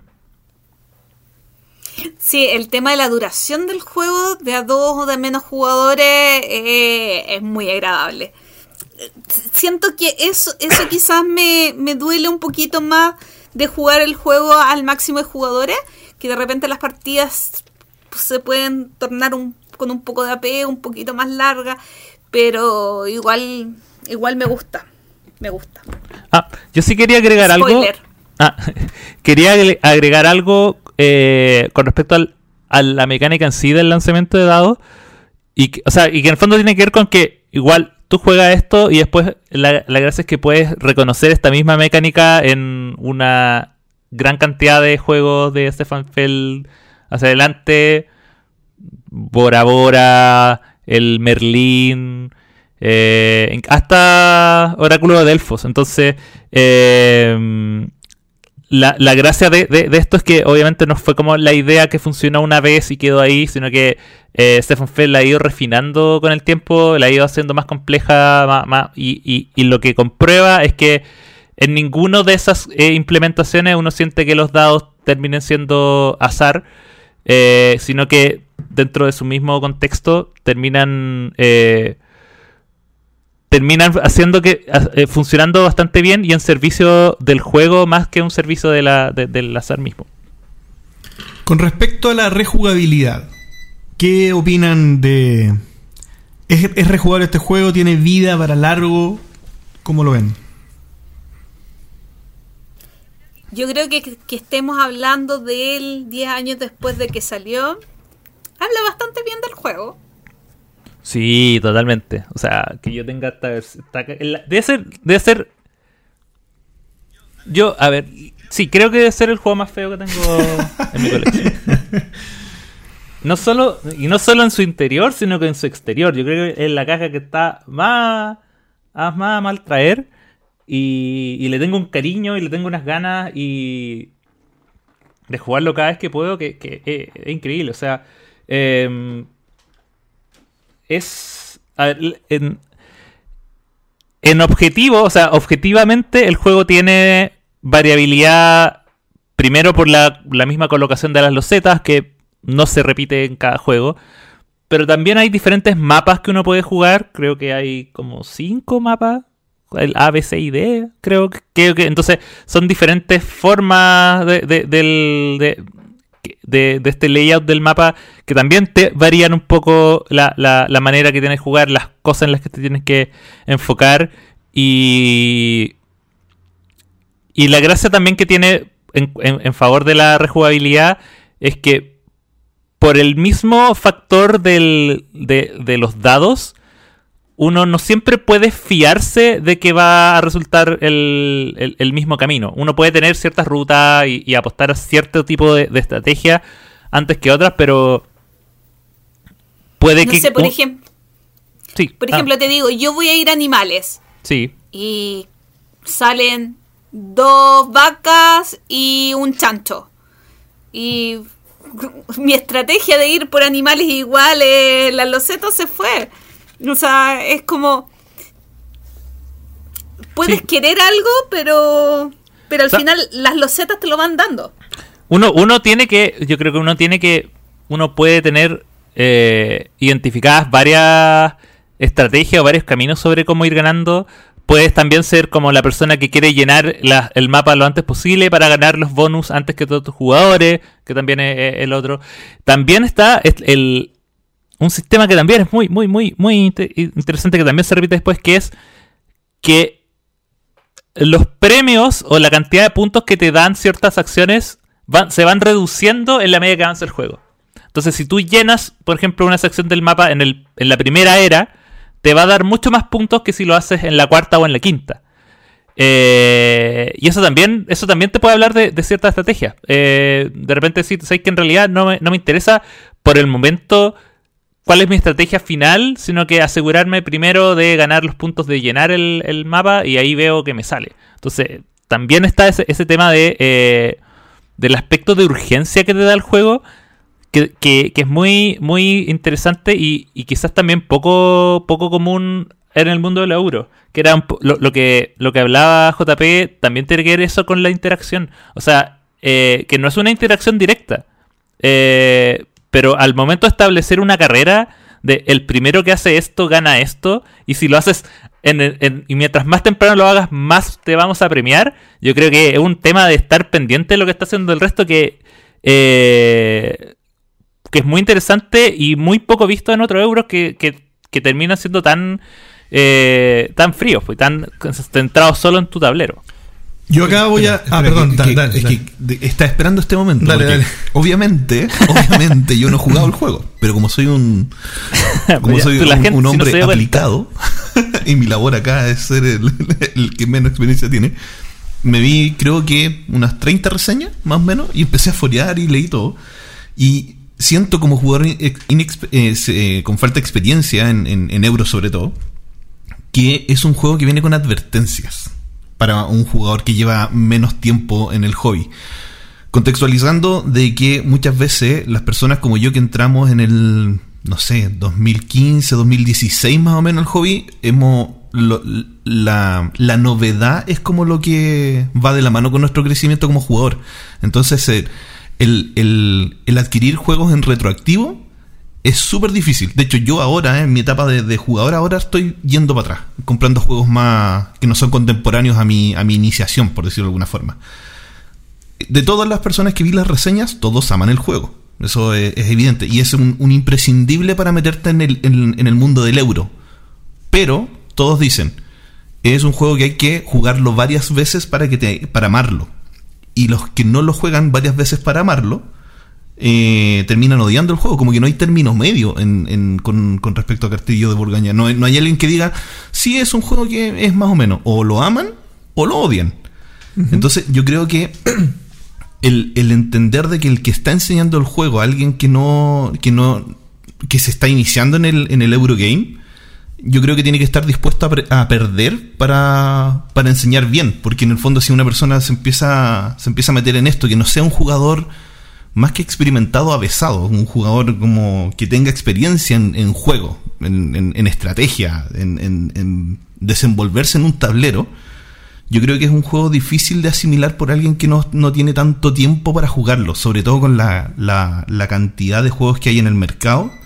O sea, presentarme esto a lo mejor como como mi primer juego eh, euro, a lo mejor puede ser un rechazo para, para ese jugador. Entonces, eh, eh, la, la advertencia está en que este juego se tiene que jugar muchas veces y de repente un jugador que tiene menos tiempo en el hobby puede ser demasiado complejo por, por la parrilla de, de posibilidades que tenemos. O sea, jugar un juego dos veces que no entendí nada la primera, mm, ¿para qué lo voy a volver a jugar? Yo experimenté esto con la Pauli el año pasado, en su capacitación al Eurogame. Eh, y, y claro, e- el, el juego tiene mucha iconografía. O sea, no es que, no, no es que, perdón, no es que tenga mucha iconografía. Como decía Axel, eh, cada edificio uno tiene que irse al tablero y ver qué funciona. O lo veíamos, la, la, los hexágonos amarillos, irse al manual, qué es lo. Entonces tiene mucho de preguntar de oye y esto que hacía, oye y esto que hacía, oye y esto que hacía. Lo que puede hacer que la partida se, se torne un poco lenta eh, con jugadores novatos y que si necesitas que, que, activamente estén, estén pensando en, en cómo llevar, perdón, que justo llegó el perro acá a, a jugar conmigo. Eh, em, que estén pensando y, y- y claro, se hace un poquito... Ay, perdón, me tiró los audífonos. Se hace un poquito complejo para... para perdón, discúlpenme, pero es que ese perro es un demonio y ahí viene de nuevo. Eh, ya, mejor hablen ustedes y yo Ya. voy a ir a Oye, llevar a Satanás al infierno. Mi, mi postura respecto de, de escala, perdón, de rejugabilidad, que era lo que estábamos conversando. A mí, yo, mi experiencia con este juego es un juego que yo tengo de hace bastantes años. Y, le, he dado, le he dado bastantes partidas, sobre todo a dos jugadores, porque de hace bastante tiempo ya que es mi, mi set, mi, ¿cómo se llama? Eh, player count preferido. Y, y puedo decir que en mi caso está disminuyendo mi gusto por este juego. ¿Bien? ¿Y por qué? Porque me, me parece que está en un plano más táctico que estratégico para la escala de juego, para la magnitud de juego que es. ¿Bien? Creo que un juego, mientras más magnífico es en, complejidad, en duración, en despliegue, en lo que te demoras en setearlo, en lo que te demoras en aprenderlo, tiene que ser un juego más, más estratégico o que deje unas sensaciones más, más de elaboración, con, que, que tú pensaste distinto los turnos, que tú hiciste una planificación distinta durante tus turnos. Me parece que este es un juego que es muy entretenido desde el punto de vista táctico, en cuanto a que uno va respondiendo de una buena forma, digamos, de una forma entretenida, a cómo se te van planteando las rondas, los turnos. Bien, entonces ese ejercicio se hace tedioso. Por ejemplo, nunca me dan ganas de volverlo a jugar. Porque el ejercicio táctico, ronda a ronda, turno a turno, se repitió tantas veces que ya fue suficiente. Ya no quiero volverlo a hacer. En cambio, Gaia Project, siendo un juego que puede durar el doble que este, sí me dan ganas de jugarlo de nuevo. Porque yo cuando lo planteo, yo primero tomo una raza. Yo sé hacia dónde voy con esa raza. y, a- y después eh, veo cómo están, por ejemplo, lo- la- los tiles de bonus. Veo cómo está planteado el escenario. Y yo en el turno 1 digo, me voy a ir por acá me voy a ir por acá y voy a desarrollar, de- y obviamente hay matices, pero yo desarrollo algo. Ahora, un juego así de largo no me importa, lo vale. Claro. Entonces ahí, ahí es donde este juego se me cae. Y, y- y claro, cuando yo lo compré me parecía una delicia, porque obviamente, o sea, es un juego que tiene 10 años y un juego que en su momento era no había ninguno igual. Pero el tiempo ha pasado, afortunadamente, y la cosa- las cosas siguen evolucionando. Entonces hoy, para mí es un juego que, que ha perdido bastante. Pero am- ambos, ambos concuerdan de que es un juego que se juega muchas veces. En el fondo, si, Ah, la- bueno, si sí. si le agarras el cariño al juego, y le agarras el gusto al juego, es un juego que tiene mucha rejugabilidad por las posibilidades que te presenta y, y por un, otro, otro aspecto también es el desafío de jugarlo, porque a la primera no lo entiendes bien. Entonces, ahí, ahí va a estar de la mano de qué tipo de jugador eres si quieres volver a jugarlo, como, una, como darle una segunda oportunidad para enfrentarte al juego, o, o derechamente dejarlo de lado y, Claro. y jugar otra cosa. Pero es que yo te lo digo desde el punto de vista que lo he jugado muchas veces. Sí, no, yo, sí, sí. yo lo he jugado muchas veces. Entonces, Pero también está en, en los dos aspectos. Por ejemplo, Sí. Axel comenta que empezó a jugar este juego hace bastante tiempo cuando se estaba metiendo en el mundo y tú prácticamente desde que salió. Entonces conocen el juego desde, desde que no había nada más. Entonces eso también le da un factor de, rejugabilidad importante. a mí me pasa que eh, si bien Castillo de Borgoña me gusta y me gusta harto, no es mi juego favorito de, del concepto de Stefan Feld, del concepto de sala de puntos, de tantas cositas. O sea, hay muchos juegos de Stefan Feld que yo prefiero antes que con un Castillo de Borgoña. Eh, si me quiero ir a un juego con dados, un Bora Bora. Eh, el Traian, que es mi favorito. Entonces, me pasa que sí, me gusta Castillo de Borgoña, no le diría que no, pero si tengo que pensar en qué fel quiero sacar a mesa, hay tres o cuatro antes que Castillo de Borgoña.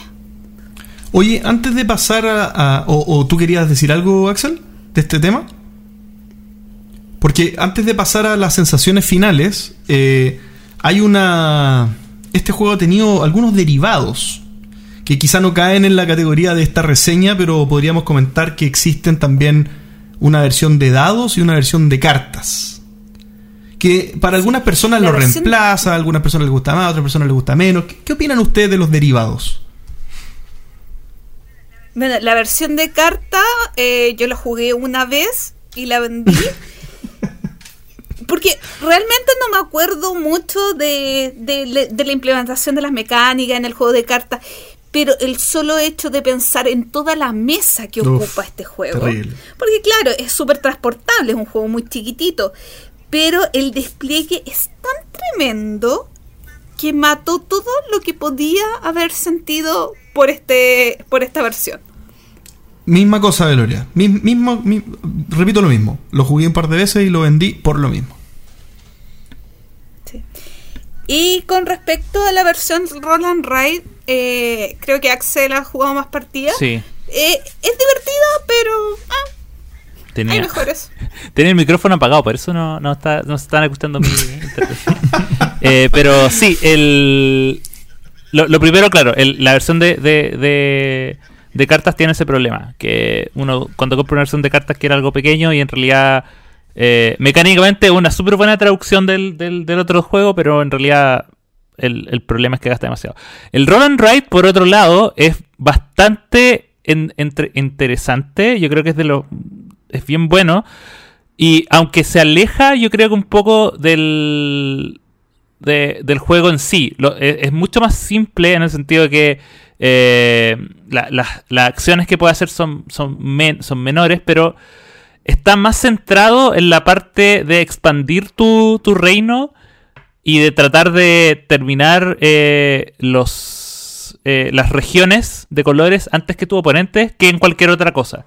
Así que si esa es tu parte como favorita del Castillo de Borgoña, la versión de Roll and Ride está basada casi exclusivamente en esa parte. También hay venta de bienes y ese tipo de cosas, pero en realidad la gran, como la carne del juego está en, en esa parte. Eh, y claro, como, como funciona con dados, en realidad eh, la, mitad del juego ya, ya, está, más o menos, está más, o menos, más o menos lista.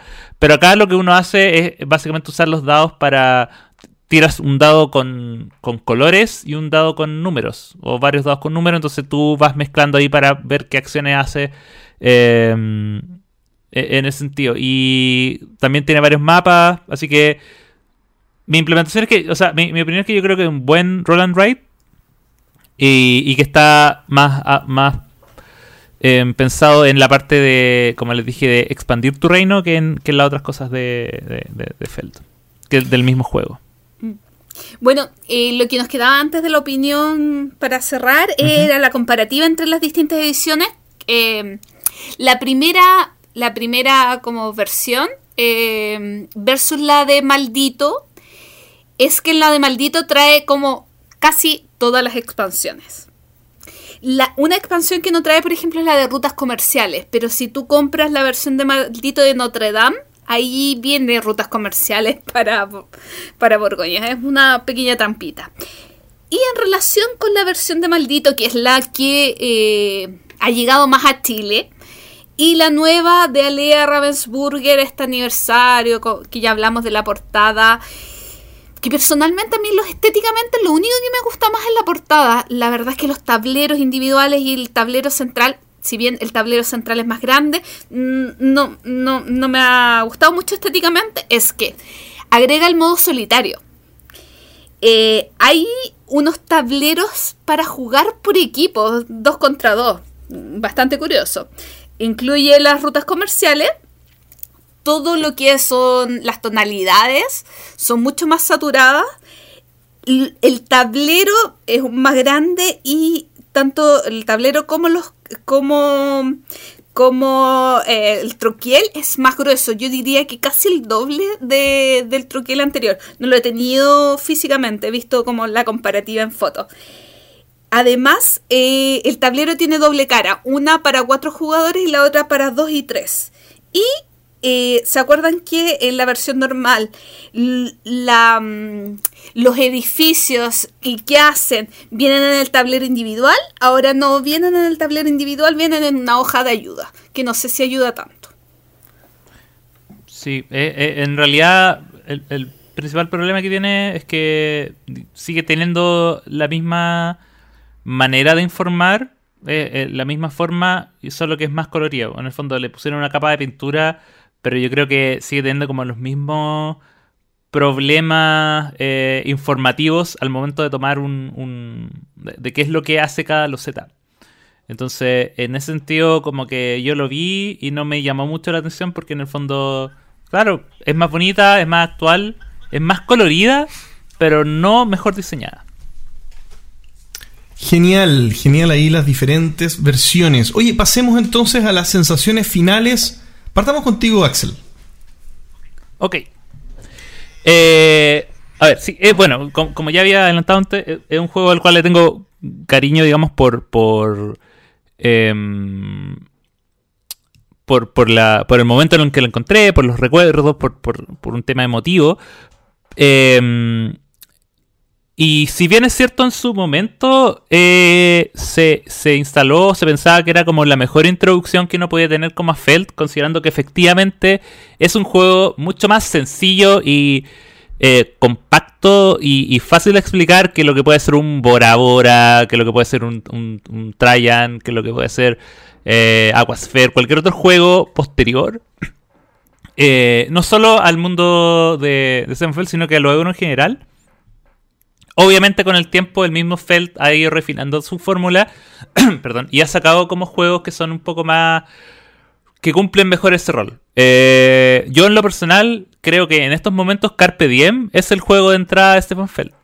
Eh, o sea, si alguien de verdad quiere partir en ese mundo, eh, Carpe Diem te ofrece colocación de loseta, ensalada de puntos y confusión en el tablero, de la misma manera que, ofrece Castillo de Borgoña, de una manera que es mucho más sencilla y ágil de aprender eh, que el juego que estamos hablando ahora. Eso no quiere decir, perdón, no quiere decir obviamente que, Castillo de Borgoña para mí ya haya perdido vigencia, todo lo contrario, solo que para mí ya no es el juego de estreno.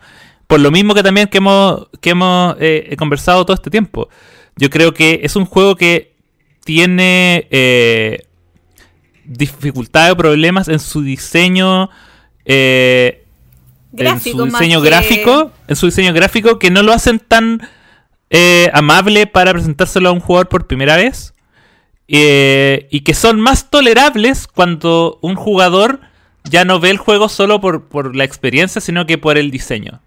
en ese sentido, y, y, por eso por eso yo lo sigo teniendo bien, porque sigo encontrando que el diseño que tiene es un diseño imperecedero y, que siempre me va a generar las mismas sensaciones, digamos, eh, de, tensión y estar vigilando el resto de esta, como lo mencionaba, em, esta interacción sin ser interacción directa, sino que más bien pasiva y estar pendiente de, los otros jugadores. Pero eh, claramente ya no es el, el, juego de entrada de Stefan Feld. Incluso uno puede decir que hasta Está la isla antes, hasta, hasta Notre Dame, yo creo que es más de entrada que, que, Borgoña. Así que, nada, compren Carpe Diem y después, después de que les guste Carpe Diem, váyanse por Borgoña. Igual yo creo que debe ser complicado el Borgoña, o sea, es que yo, yo no lo experimenté así, pero como para iniciarse en la lectura de las reglas, la explicación de tanta iconografía, yo creo que no es un buen juego de entrada para, eh, para eh, ser uno el que estudia, el, uno el que explica y someterte como nuevo jugador a un grupo de otros tres jugadores que quieren probarlo. Claro, eso depende de la experiencia que tengas y, y, y, los kilómetros de juego. Yo recuerdo que mi castillo de Borgoña lo compré y muchos, muchos, muchos meses después un amigo me enseñó a jugarlo. Eh, y es un juego que me, me, sigue gustando. No le diría que no una partida. Pero claro, comparativamente prefiero jugarme una partida de Trajan, prefiero jugarme una partida de Bora Bora y de Notre Dame incluso quizás una de Carpe Diem, no, no, nunca tanto. pero me gusta mucho, pero eh, siento que eh, no tiene tanta urgencia. No, no deseo tanto jugarlo como otros juegos que me entregan sensaciones de ensalada de puntos muy similares. Ay, justo que iba a hablar. Esto sí. Eh, voy yo.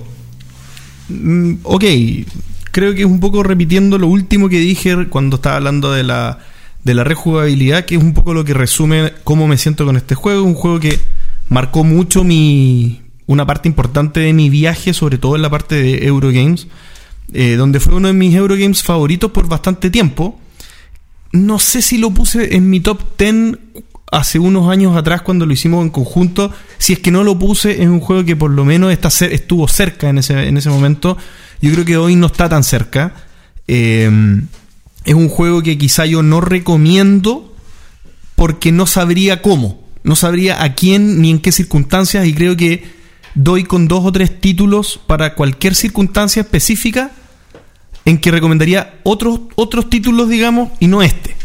Bien, entonces eh, me parece que es un juego que está bueno tenerlo, de, de haberlo tenido antes, pero no le diría a alguien que lo vaya a adquirir por, por, por porque sea necesario en, en, todas las ludotecas. Me parece que no es así.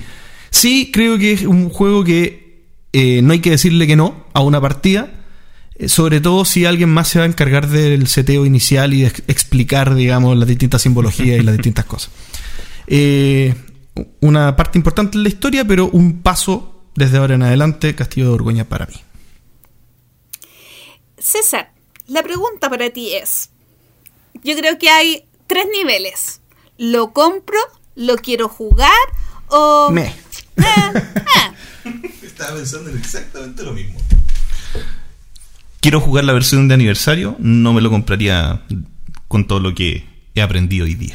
La de aniversario te refieres la, a, a, la, la última, última, porque hay dos aniversarios. No, a la última, porque la, ah, la estuve revisando y no, la calidad de los componentes es mucho más llamativa, es mucho más atractiva.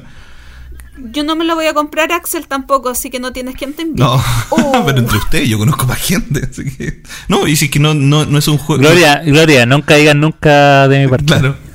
O sea, no, no, es un juego que, bus que voy a buscar jugar.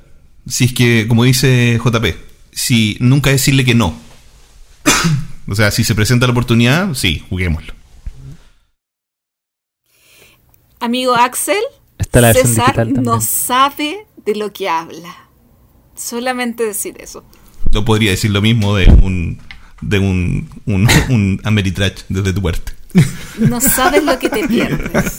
Solamente Oye, la, la versión digital está no baratita igual. Ah, sea, hay versión digital, sí. Un, eh, sí, sí ya, hay. Perfecto, la compro hoy día. Listo. Se acabó y jugamos.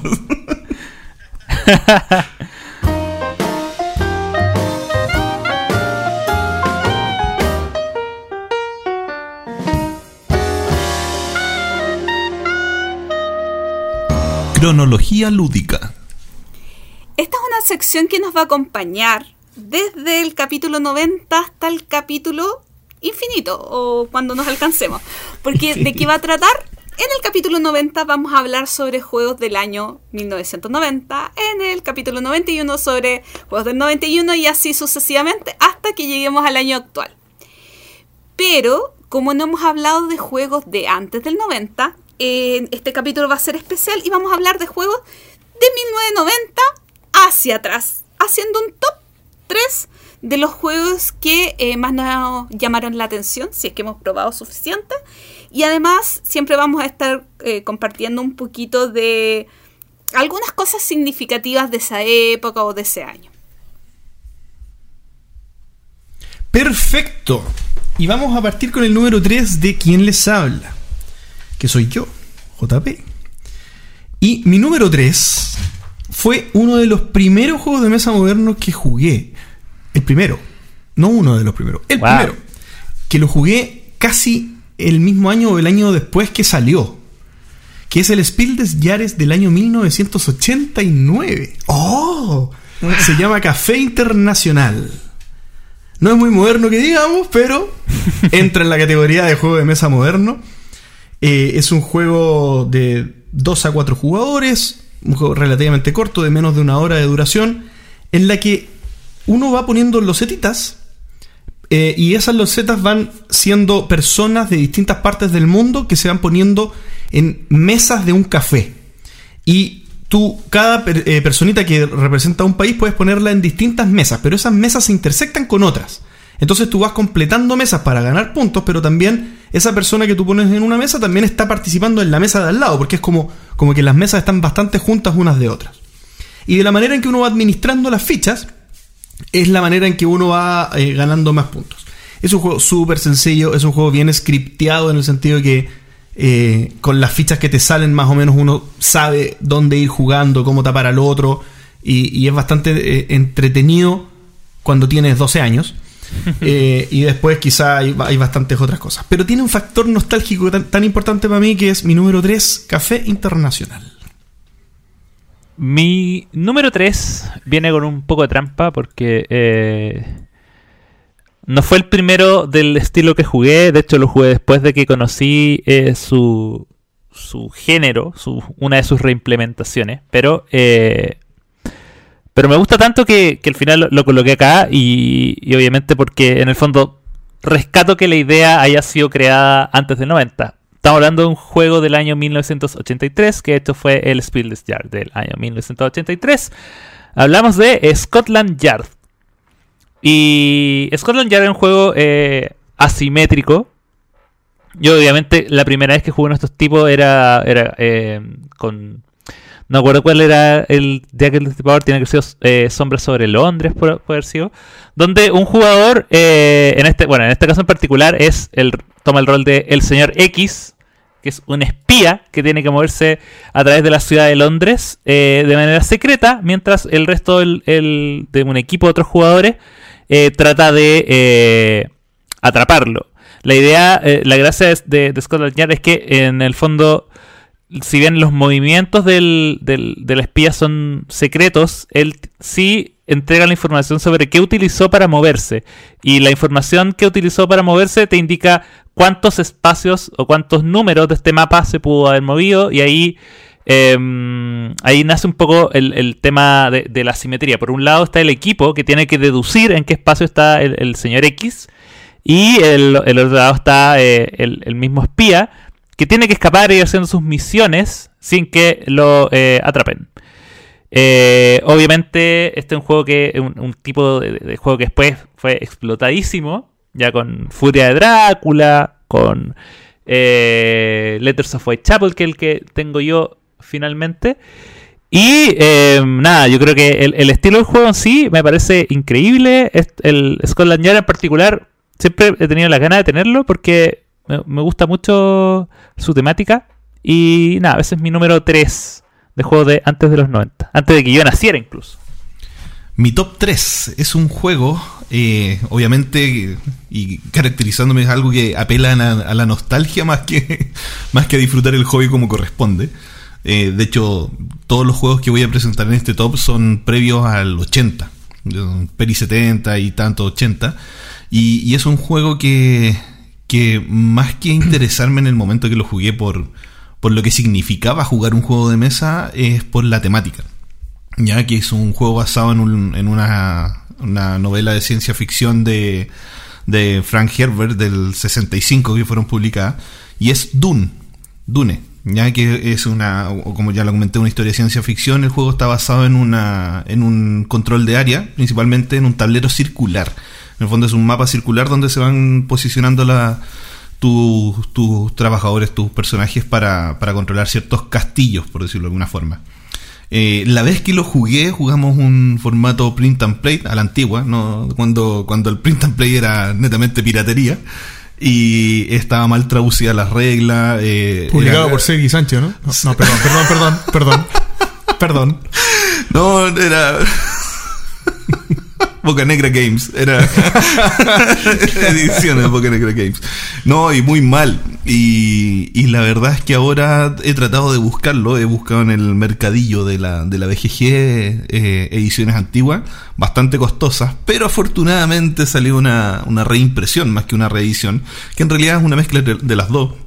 Porque, por ejemplo, en el del 79, que es cuando se editó este juego, tiene una nota 7.6 y hay variaciones con respecto a la, nueva edición, que de hecho su puntuación y, dura y- y peso variaron también bastante. Ahora tiene un 8.2 de, de valoración y antes tenía un peso de 3.44 y ahora es un 3.91. Entonces es un juego que la verdad es que es un desafío conseguirlo, jugarlo, igual quiero la edición antigua. Así que ese es mi top 3. Mi top 3 es un juego del año 87, se llama Shark y es de acciones eh, bastante extraño porque eh, en este juego tú lanzas dados y vas colocando eh, unos edificios de- de un tipo de empresa y a la vez tú puedes comprar y vender todas las acciones que quieras en el turno. Y esto va subiendo, bajando los valores y es un poco extraño de explicar porque no me acuerdo mucho las reglas, pero la vez que lo jugué me encantó.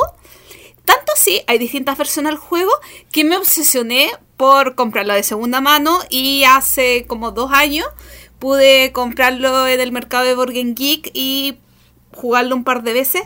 Es bastante azaroso, hay que decirlo, pero eh, ah, lo encuentro muy entretenido.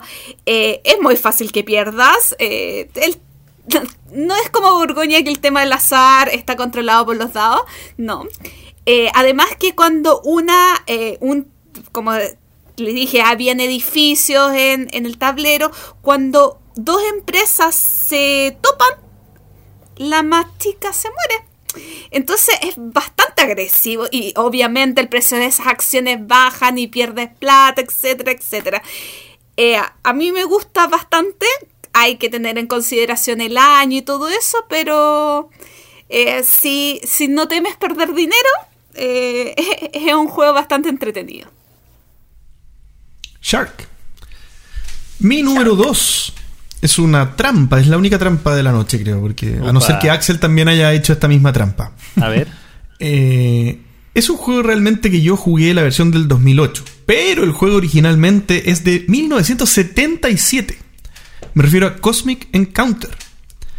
Este es un juego en el que uno tiene una raza alienígena y una cierta cantidad de planetas y muchos plan- muchas navecitas sobre esos planetas y tienes que tratar de hacer cinco colonias. Eso significa que tienes que tratar de tener al menos una nave propia en algún planeta enemigo cinco veces. El que lo logra gana. Pero la gracia de este tema es que es un juego de negociación. Este es un juego básicamente de negociación en el sentido que todo lo que tú logres eh, a lo largo del juego, o sea, el hecho de que tú puedas realmente poner estas naves en los planetas enemigos depende de cuánta ayuda te brinden eh, las otras personas o cuántas alianzas tú logres hacer. Y para eso uno tiene un poder de alien, eh, que la gente puede creer que tú eres muy poderoso o muy poco poderoso y, y no ser una amenaza, entonces la gente salía contigo por no ser una amenaza, o la gente no salía contigo porque eres muy poderoso, y van pasando distintas cosas a lo largo del juego en esta en este elemento de negociación en el que incluso pueden ganar el juego más de un jugador. Entonces acá también está el tema de eh, cuántas posibilidades ves tú para poder ganar solo y cuánto puedes transar el hecho de querer ganar con, uno, con otra persona eh, y no solamente llevarte la victoria tú solo. Entonces es un juego que realmente si te gusta eh, conversar mucho, digamos, y dar mucho fundamento de por qué eh, tú eres muy débil y la gente tiene que ayudarte, este es un juego que te podría interesar. Por mucho tiempo fue uno de mis juegos favoritos. Obviamente la versión que yo probé. Y ha ido decayendo porque es un juego que.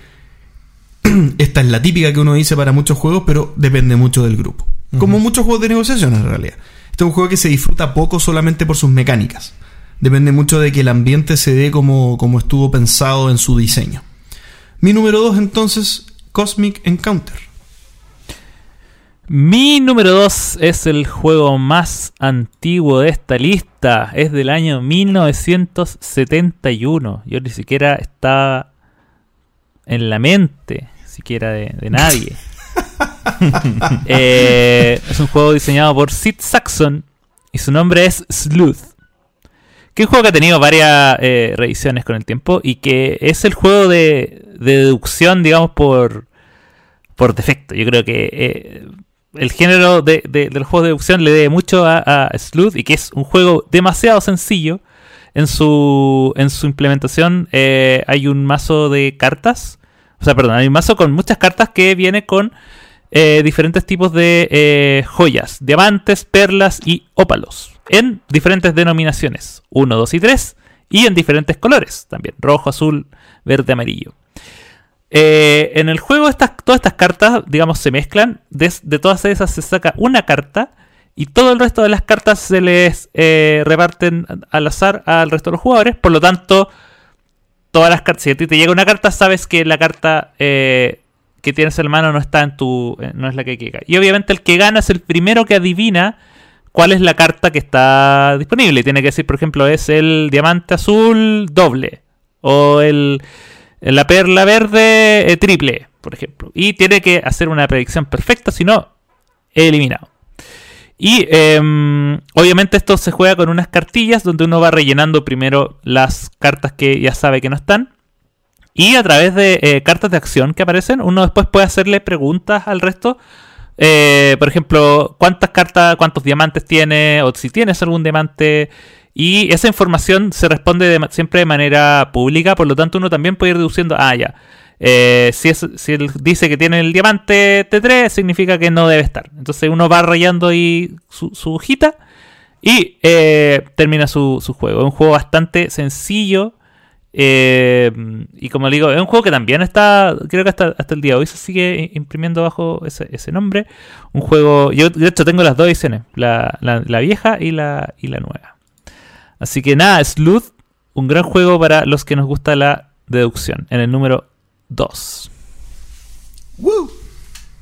Mi número 2 es un juego del que ya hablé en este podcast, en mi segunda invitación a, a- a participar de acá.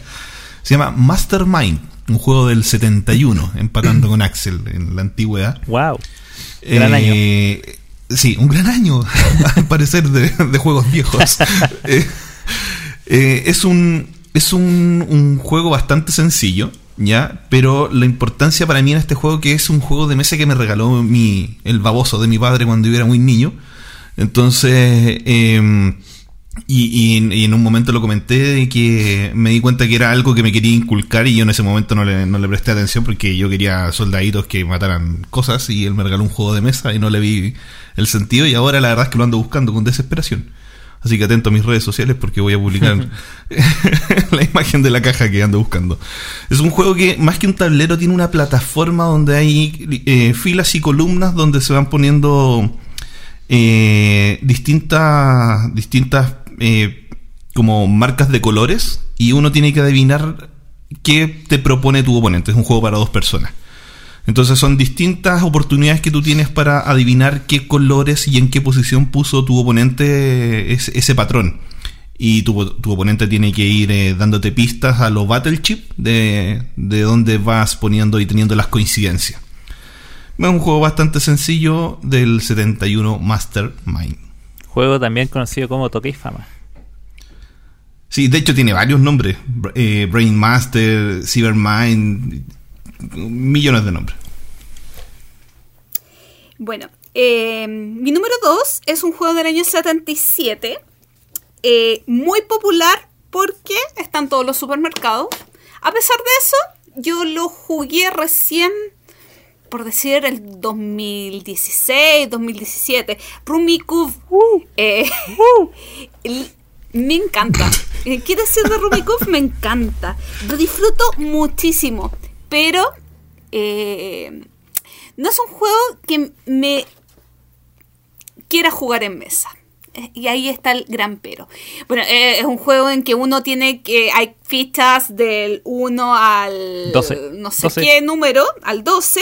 Y tienes que ir haciendo escalas, tríos, cuartetos.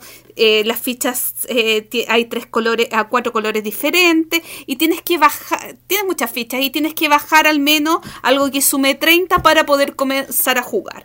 Y comenzar a jugar significa que después de que bajaste tus 30, puedes utilizar todo casi cooperativamente todas las piezas de todos los jugadores que han bajado y reordenarlas, cumpliendo con la norma de al menos hayan tres, eh, por ejemplo, un trío, una escala de tres, etcétera.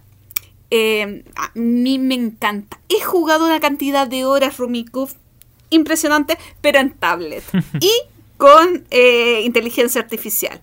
¿Por qué? Porque el problema es el análisis parálisis. Y no es un problema de los jugadores, es un problema del juego. Porque al rearmar todo, eh, realmente pierdes mucho tiempo, mucho tiempo. Y, y lo amo, me encanta el Rumikub, pero no tolero jugarlo casi con personas. Pero, Lo pero amo. pierde. Mi número Pero 2, Gloria, la tactilidad de esas fichitas sonando en la bolsita. Increíble. Cuando quieras, Axel, jugamos un Lo Rumikub. mejor Rumikub. Mi número uno. eh, sí me gusta jugarlo con personas. es también el juego más antiguo de los que se han nombrado hasta ahora y creo Wow. que va a seguir siendo el más antiguo hasta el final de la lista. Uno nunca sabe. Es del año 1800. Ah, no. 1876. Un año muy específico y no se sabe quién lo hizo. Es de estos juegos que, que alguien los creó y probablemente no fue un alienígena que lo introdujo en nuestra civilización, sino Pero que alguien- probablemente era alguien que sabía usar madera. era alguien que sabía usar madera o al menos sabía darle indicaciones a alguien que, los, que lo supiera. De- desde los autores del Mio Cid. Me refiero a. Es un juego que he nombrado en las últimas semanas. Me refiero a Crokinole. Este es un juego de destreza. En el que cada, un, cada uno. Bueno, es un juego de dos o de cuatro jugadores. En el que cada equipo o cada jugador tiene un set de fichas de colores. Y tiene que lograr quedar con la mayor cantidad de fichas al centro del tablero posible. Donde, eh, si uno le apunta, digamos, uno tiene que tirar las fichas obviamente desde un, borde- desde un costado del tablero. Cuando uno le apunta a un agujerito que está justo en el centro de ese tablero, uno saca esa ficha de- del tablero y ya no juega más, pero esa ficha vale 20 puntos a favor. Y dependiendo de la disposición, hay distintos anillos, digamos, concéntricos en el tablero. Esto es un tablero redondo. Eh, y mientras más cerca del centro esté la ficha al final del juego que, de las que te queden de tu color, van sumando 15, 10 o 5 puntos al final del juego. Se suman los puntos y hay distintas modalidades de torneo o casual, pero lo, importante es que al final de, de- de esa ronda, digamos, tú puedes ganar de alguna manera y después de ciertas partidas el que tiene más puntos gana. Bien, eh, es un juego súper enviciante, es súper enviciante, es impresionante. Eh, yo creo que aquí lo que separa a que esto se masifique es la dificultad de que esto llegue a todas las familias, a todas las mesas. Porque, claro, o depende de que te compres uno importado que es muy caro, o depende de que logres un dato muy bueno de alguien que la- los haga por un precio económico. Si revisan un poquito... Y JP lo tiene. Eh, yo lo tengo, yo lo encargué a un a crokinole.cl y si revisan un poco eh, las últimas publicaciones nuestras pueden encontrar seguro los que están en Chile eh, cómo lo hice para poder llegar a esto. Pero lo recomiendo mucho, es un juego espectacular. Eh, nunca pensé que un juego de 1876 pudiera llegar a mis top de todos los tiempos, pero así lo es. Eh, Crokinole, mi número uno en esta lista. Bueno, yo efectivamente también hice trampa, la misma trampa que JP, porque mi número uno es Cosmic Encounter. Eh, Cosmic Encounter, y a mí siem- siempre me ha llamado la atención el, el, tema de que el juego haya sido hecho el 77, porque me, me- gusta ponerme a pensar como qué tiene que haber pensado la gente que se lo encontró el año 77. Como esta idea. que es demasiado buena. Eh, obviamente está como ayudado por, por el, el, el cambio gráfico que ha tenido, pero em, nada, nada que decir. Yo creo que eh, el- no sé, nunca, no sé muy bien cuánto ha sido el, el- cambio que tuvo el juego en todos estos años, más allá de lo gráfico. Evidentemente, no sé, me imagino que se habrán puesto más poderes, más, más razas de alien que son diferentes, pero en el fondo, que la idea de esta, de esta, de esta negociación sea la que se haya mantenido durante este tiempo, lo hace eh, increíble. De hecho, yo creo que la razón por la cual está en el número uno eh, es porque, aparte, es el que más he jugado recientemente. Y, habla también un poco de, lo bien que está pensado, no solo a nivel de, eh, de mecánica, sino que también de. de apelar al, al- al instinto humano de la negociación, porque esto yo, lo juego en línea, como con gente eh, solo conversando, y es igual de entretenido que jugarlo en, la vida. Y sigue funcionando. Obviamente también depende del grupo. O sea, el, el grupo con el que lo juego es un grupo que, eh, que se da para estas cosas. Podemos jugar de cinco personas y todo eso, pero, pero así como para... También pensé que era una buena forma de cerrar esta, eh, eh, eh, por lo menos el- el- este top 3 de mi parte, terminar como con un juego que fue hecho el 77 y que hoy en día juego en línea con amigos que están en México. y onda, eh, solo risa y solo diversión, no. Eso yo creo que más prueba de que un, diseño de este tipo, de esta complejidad, se mantenga tan, tan vigente. Habla de lo bien, de lo bien hecho que está el tío Cosmic Encounter. Número 1. Mi número uno del año 1980. Eh, en el top 2 jugué un print and play incompleto. Y en este jugué un print and play de la versión pirata de este juego. para la, que- la para fo- que- la foto del cuaderno. la imitación perfecta de la copia original. Eso, eso jugué.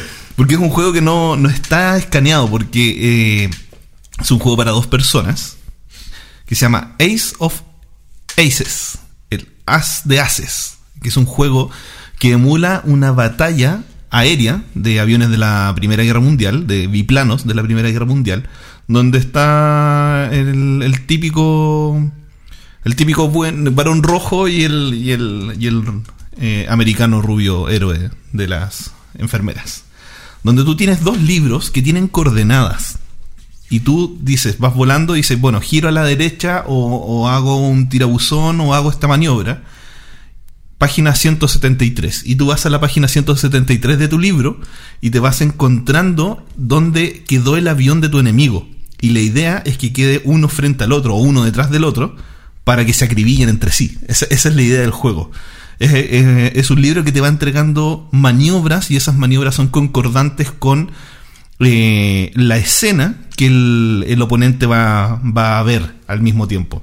Entonces la idea es anticiparte el movimiento de tu enemigo para tomar la mejor posición, pillarlo de lado o de espalda y así ganar. Ace of Aces de 1981, mi top one. Mi top one es probablemente uno de los juegos que más he jugado en esta vida. Y que más he jugado online en esta vida porque también me desagrada un poquito jugarlo con humanos eh, en vivo e indirecto. Y es principalmente porque la partida se demora muchísimo más. Es del año 1980. Can't Stop. ¿Qué juego más bueno? Es forzar tu, eh, la suerte eh, eh, eh, en la expresión más pura. Ese juego de hasta cuando lanzas dados subiendo en estos tracks de- del 2 al 12, la sumatoria de dos dados. Eh, bueno, lanzas cuatro dados y tienes que hacer combinación entre estos dados para ver en cuál de estas eh, columnas va subiendo un peón. Pero si en algún momento lanzas dados y no te sale, tienes hasta tres opciones de números que, puedes colocar. Si no te sale ninguna de las tres opciones por las que estás subiendo, avanzando, eh, todo lo que avanzaste lo perdiste. Y le toca al siguiente jugador. Me encanta un juego de Six Saxon, segunda vez que, que aparece en este top. Eh, brillante. O sea, es pura y exclusiva matemática en el juego, probabilidades, pero te llega la locura y comienzas a, a- a hacer cosas muy lógicas. Eh, llevo más de 300 partidas en Borgen Arena. Wow. No, ¿Podría tener el dato exacto? Sí, podría tener el dato exacto. Pero eh, es una maravilla este, eh, este Can't Stop. Eh, me, me vuelve un poquito loca. Eh, bueno, de hecho, espera, estoy llegando a... ¿Qué? Ah, no. No puedo saber, quería saber si es que tenía... eh, en total, he no, no he jugado tantas partidas de Can't Stop. Ah, sí. No, no he jugado tantas partidas de Can't Stop. Bueno, eh, para concluir un poquito esto, quería hacerle algunos comentarios, chicos. Algunos datos ver, eh, a ver. históricos, datos freak y esas cosas. Primero, comentar que cada persona que tiene una cuenta en Borgen Geek puede ordenar sus juegos por año. Eh, tú te metes en tu perfil, en la parte de eh, en tu perfil, en, que lo voy a hacer inmediatamente, en las partes stats y ahí aparece Game for Year. Así que y también puedes ordenar los juegos por autor, que es un dato bastante bastante simpático que no toda la gente utiliza. Lo otro es que eh, le quería comentar el ranking de los 5 mejores juegos antes del 90 según la escala de Borgen Geek. En el número 1 está Croquinole, juego que JP dijo como su favorito, su número 1. Ganó un Sherlock. Holmes, detective eh, asesor, está en el 2. 1830 es un juego 18XX. En el cuarto lugar está Acquire, juego también de Six Saxon. Y en el quinto, The Matcher, un juego que hace muy de, de negociación que hace muy poco va, va salió un Kickstarter, si De no me la, equivoco. son de las Bueno, presidenciales ya. alemanas, ¿no? ¿Ese? Sí, Mm. voy- a decir el sexto. El de Iceland, juego que es hiper vendido en Chile y que le ha ido muy bien. Y de ahí viene Duna, César, de ahí viene Duna. Y bueno, eh, otras cositas que investigué, cosas importantes que pasaron eh, antes de los 90, o qué estaba pasando en los 90. En los 90, eh, en mi top y en el de Axel aparecía Six Saxon. Eh, Six Saxon, un autor estadounidense, llevaba más de 100 juegos según Borgen Geek. En esa época. Está el Can't Stop, el Acquire, el Cent... ¿Cómo se llamaba, ¿Cuál? Axel? Sleuth. Sleuth. Sleuth.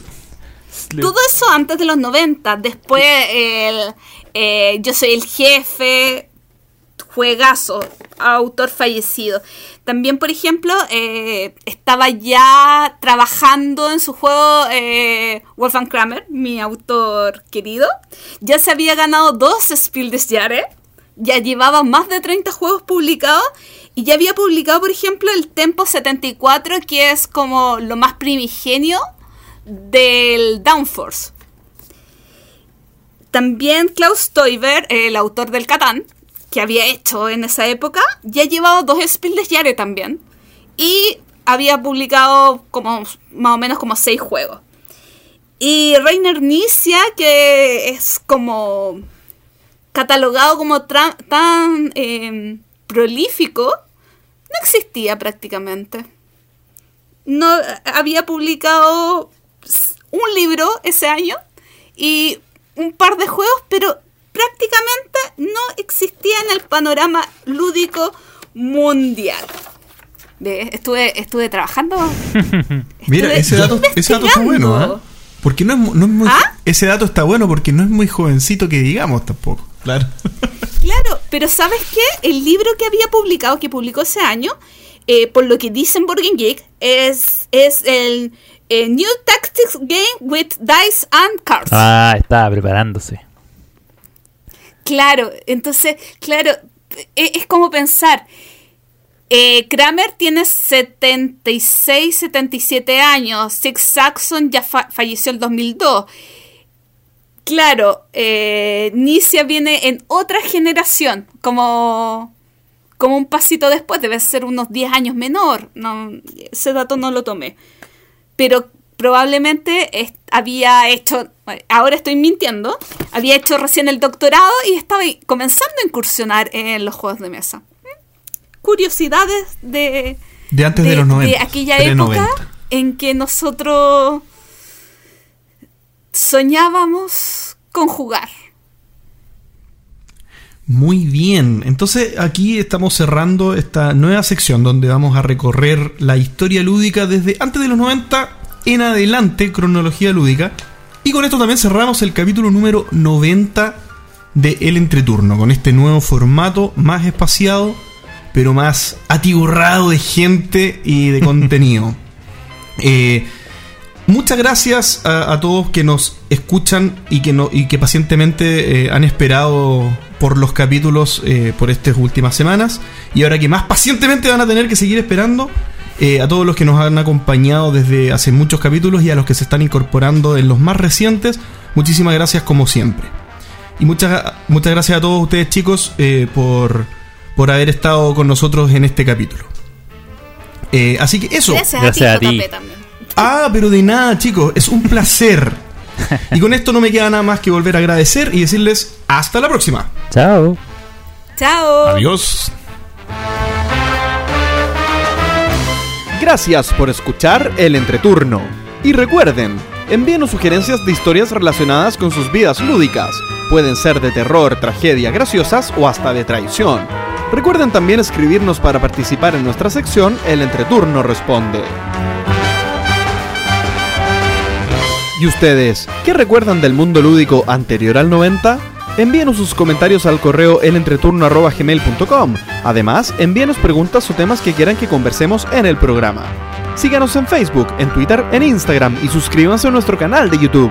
Escúchanos en dos semanas más en nuestro próximo capítulo de El Entreturno. Gracias de nuevo y hasta la próxima.